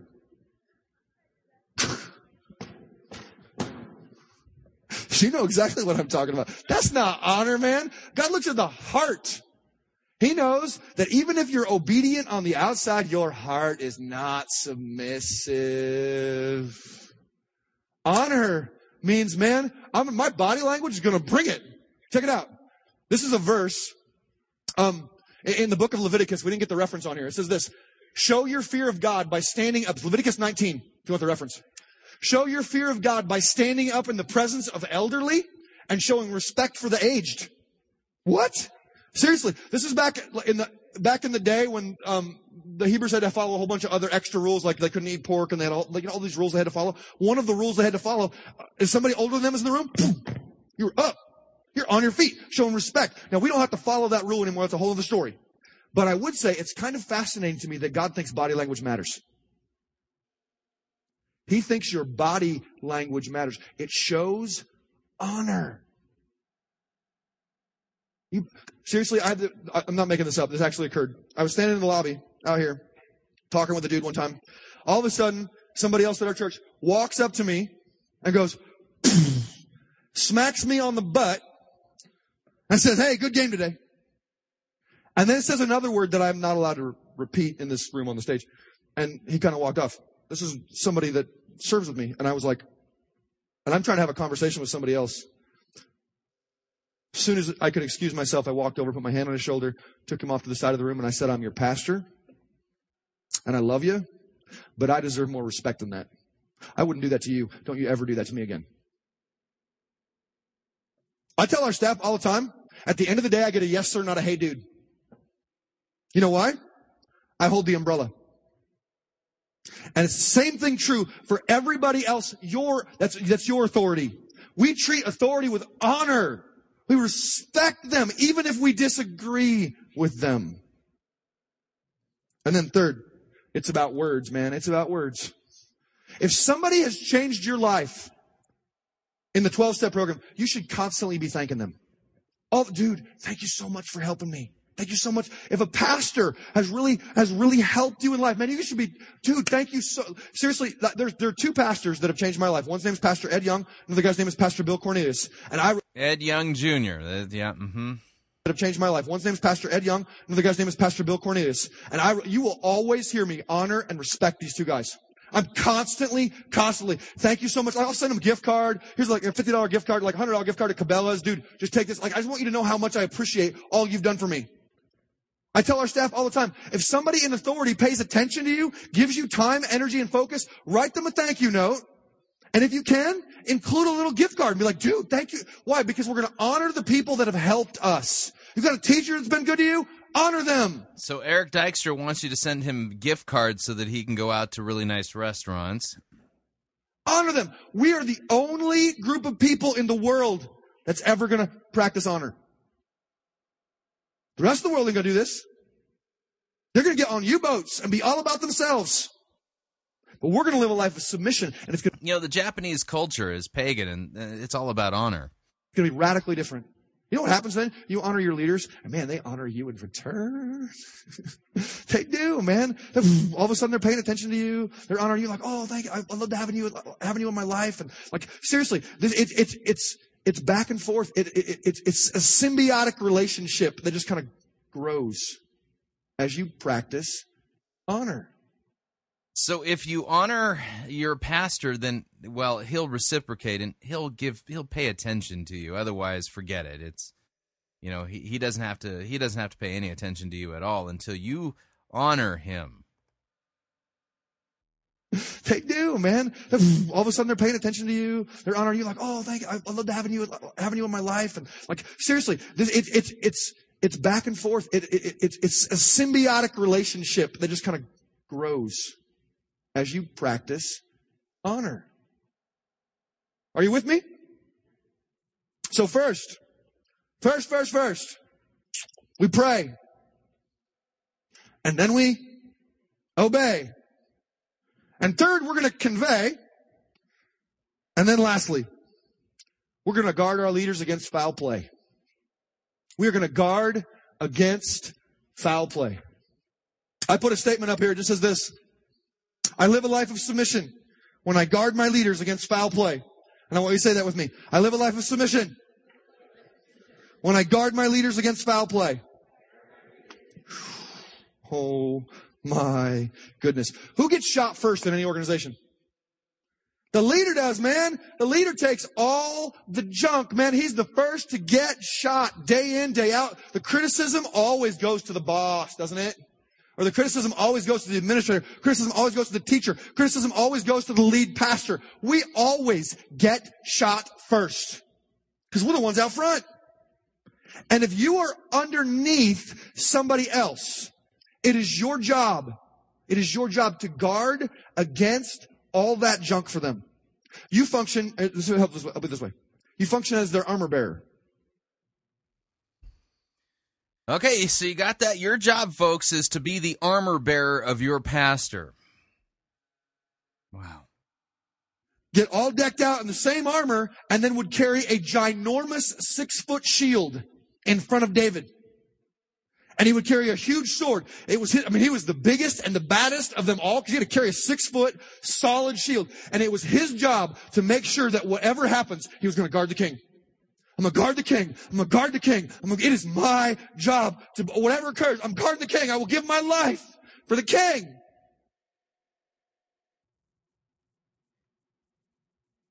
And that's how we live a life of submission also. Is we guard our leaders against all the attacks that come their way and they get attacked and jacked and hurt, stabbed in the back, beat on. Guys, the amount of junk that comes my direction, unbelievable.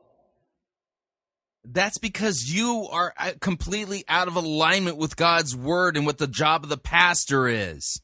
And you mangle God's word to boot. And they get attacked and jacked and hurt, stabbed in the back, beat on. Guys, the amount of junk that comes my direction, unbelievable. Unbelievable. At other, like seriously, this is one of the cr- coolest things I ever heard. Was a, a pastor friend of mine with a, with a much larger church than us. He got jacked in the media. I mean, just really beat on in a couple of interviews that just weren't even true. This will be Ed Young Jr., and yes, the allegations were absolutely true. He had a private jet and he was keeping it from everybody. And he gets up on stage. I mean, he got beat on. His reputation, and by the way, it's always the Christians that ruin other people's reputation. It was mostly Christians that were ripping. The non-Christians were like, whatever. he got up on stage and he was just like, guys, I just want to tell you thank you so much. Thank you so much for being here. Now, here's what I'm, I'm not telling you this because I'm trying to get you to be in my corner all the time. I would tell you that you're responsible to be in everybody's corner that's in authority over you. I'm going to give you a verse that freaks me out a little bit. Psalms 105, verse 15. It just says this. Do not touch my anointed ones. That is not referring to a pastor. Sorry. Sorry, you are absolutely out of your mind. This is exactly the same verse that the the the word faith heretics, the guys on TBN t- take out of context to apply to themselves so that anybody who critiques their false doctrine and their heresy, they say don't touch God's anointed, don't touch God's anointed. So now we're hearing it from you. It's the go-to verse for all heretics. Psalms 105, verse 15, it just says this Do not touch my anointed ones, do my prophets no harm. That's a crazy verse. you gotta, who's the anointed ones? Well, your teacher would be your anointed one. God put him there. You're either a true prophet or a false prophet. In your case, you're a false prophet. You don't fall under this. Your president. He's the anointed one. God put him there. Are you ripping on him behind his back? Or are you defending him? That doesn't mean you have to like his policies, but you don't have to rip on his character. And we blur those lines all the time. I'll give you uh, just, I'll give you a simple example. A couple weeks ago, actually about a month ago, I get this letter from another pastor or email from another pastor who just goes off ripping on a, on the character of another pastor friend of mine. I mean, just obliterating his character and how wrong he was and all the rest of it. And I just wrote back and I said, you can, you can say anything you want about me, but you don't know this person. I know him. I know his wife. I know his kids. I've prayed with the man. I know his heart. You are not going to speak that way. Boom. And I just like, never heard from that guy again. and I don't mind. You know why? Because I'm going to defend my authorities. That dude put tons of stuff into my life. Nobody's going to rip on his character in front of me. Seriously, you, you're not going to hear me pick on a, a specific pastor by name. It will never happen from this stage. You know why? Because I am not going to touch God's anointed. It's not going to happen. I might disagree with some of the way they do church, some of the things they do. You're never going to hear me say it. Specifically in relation to their character. Not going to talk about their character. Does this make sense? We are called to be their armor bearers. No, we're not. Bearers. The Bible doesn't say that anywhere. And when all is said and done, when all is said and done, when we pray, and when we obey, and when we convey honor, and when we guard against foul play, hmm, we live on a submission with God. And God in return, He blesses us. Allah, this is the cosmic quid pro quo. I want you to think about your leadership for a second. Just think this through for a second. Kids, I want you to think about your parents. If you would pray for them and obey them and convey honor their direction and guard against the negativity behind their backs, you know what would happen? You would sail, sail towards your destiny. Seriously, all you employees in here, if this became the way you handled your boss, I'm gonna pray for him. I'm gonna obey him. I'm gonna convey honor, his direction, and respect. And lastly, I'm gonna guard against people saying negative stuff about his. Like you, you can say, I disagree with his policies, but you're not gonna annihilate his character. With the government, with your teachers at school, what if from this moment on you decided, I am going to get on a submission? I'm going to get under what God placed over me. I know what the result is because there's so much. Do, do you notice that what's missing in all of this? It's the gospel. Okay? The purpose of the law is to show us our sin. And here's the deal: he's in on some levels he's correctly handling the law as it pertains to authority.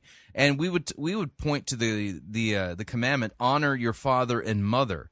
I mean that that's really what sets the stage for you know or informs everything regarding those authority structures and how we are to look at, at people who are in authority over us, you know, starting with our parents and moving out to our bosses and to the government and things like that.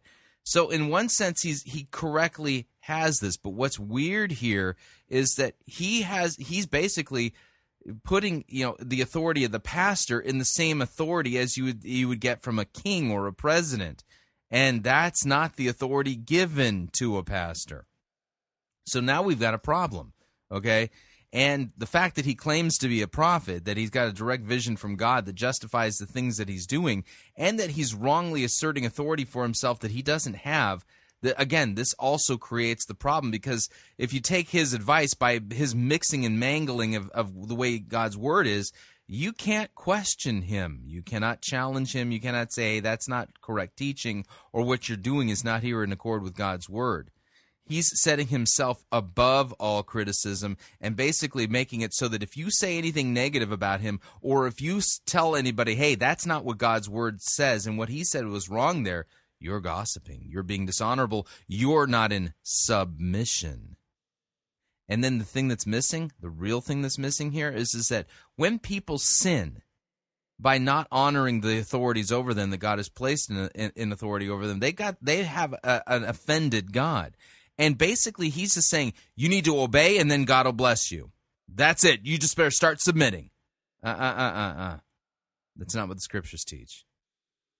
The way a holy and just God is propitiated and his wrath is propitiated because of our rebellion against his commandments is through the shed blood of Jesus Christ on the cross it's repentance and the forgiveness of sins. And I'm not hearing about the forgiveness of sins here. I'm just hearing this is the law. Get cracking, get doing. You better get you better get submitting. And if you want to be blessed, then you better submit. Well, the problem is, is that if you want to be blessed according to the law, you have to keep it perfectly. Again, I would cite all of the book of Galatians as proof that what I'm saying is correct and that what he's doing is a complete mangling of uh, God's word and a complete shows a complete lack of understanding of what God's law is for in the first place. I know what the result is because there's so much scripture behind it. It's blessing. It's destiny. But if you play this kind of game or this kind of game, you're going one place all hail is going to break loose. So if you don't submit to your authority, all hail is going to break loose, and that includes your pastor. Again, he keeps putting himself in that list. Destiny. But if you play this kind of game or this kind of game, you're going one place. All hail is going to break loose. Submission or U boat. Don't blame anybody else when all hell breaks loose. You did it to yourself. What are you going to choose? Let's pray with. Just pray with me. Jesus. Yeah. So there you go. There you go. Submission. Okay, you, you don't want all hail to break loose in your life. God's going to jack you up if you don't submit to your pastor. I don't think it's accidental that he included himself in this list with the stories that are coming out of Elk River, Minnesota, from uh, this church and this pastor. People saying we, we're dealing with a guy who has a cult leadership mentality. Yeah, based upon his view of submission, makes perfect sense why people are saying there's a cult there in Elk River at the crossing. We've got a control freak who is uh, basically arrogated to himself authority that doesn't actually is not granted to him in Scripture. He's not fulfilling God's uh, office duties for the office of the pastor, and he's not really correctly understanding what pastoral authority is and what it isn't. And he's basically saying, You need to submit to me, or God is going to jack you up, and all hail is going to break loose. Man. Like yesterday, I'd love to get your feedback on this. Truly, I, am I'm, I'm soliciting it. If you'd like to email me your feedback, you can do so. My email address is talkback at fightingforthefaith.com, or you can ask to be my friend on Facebook. It's facebook.com forward slash pirate Christian, or you follow me on Twitter. My name there, Pirate Christian. Till tomorrow, may God richly bless you, and the grace and mercy won by Jesus Christ and his vicarious death on the cross for all of your sins. I think you didn't hear anything about in this so called sermon. Amen.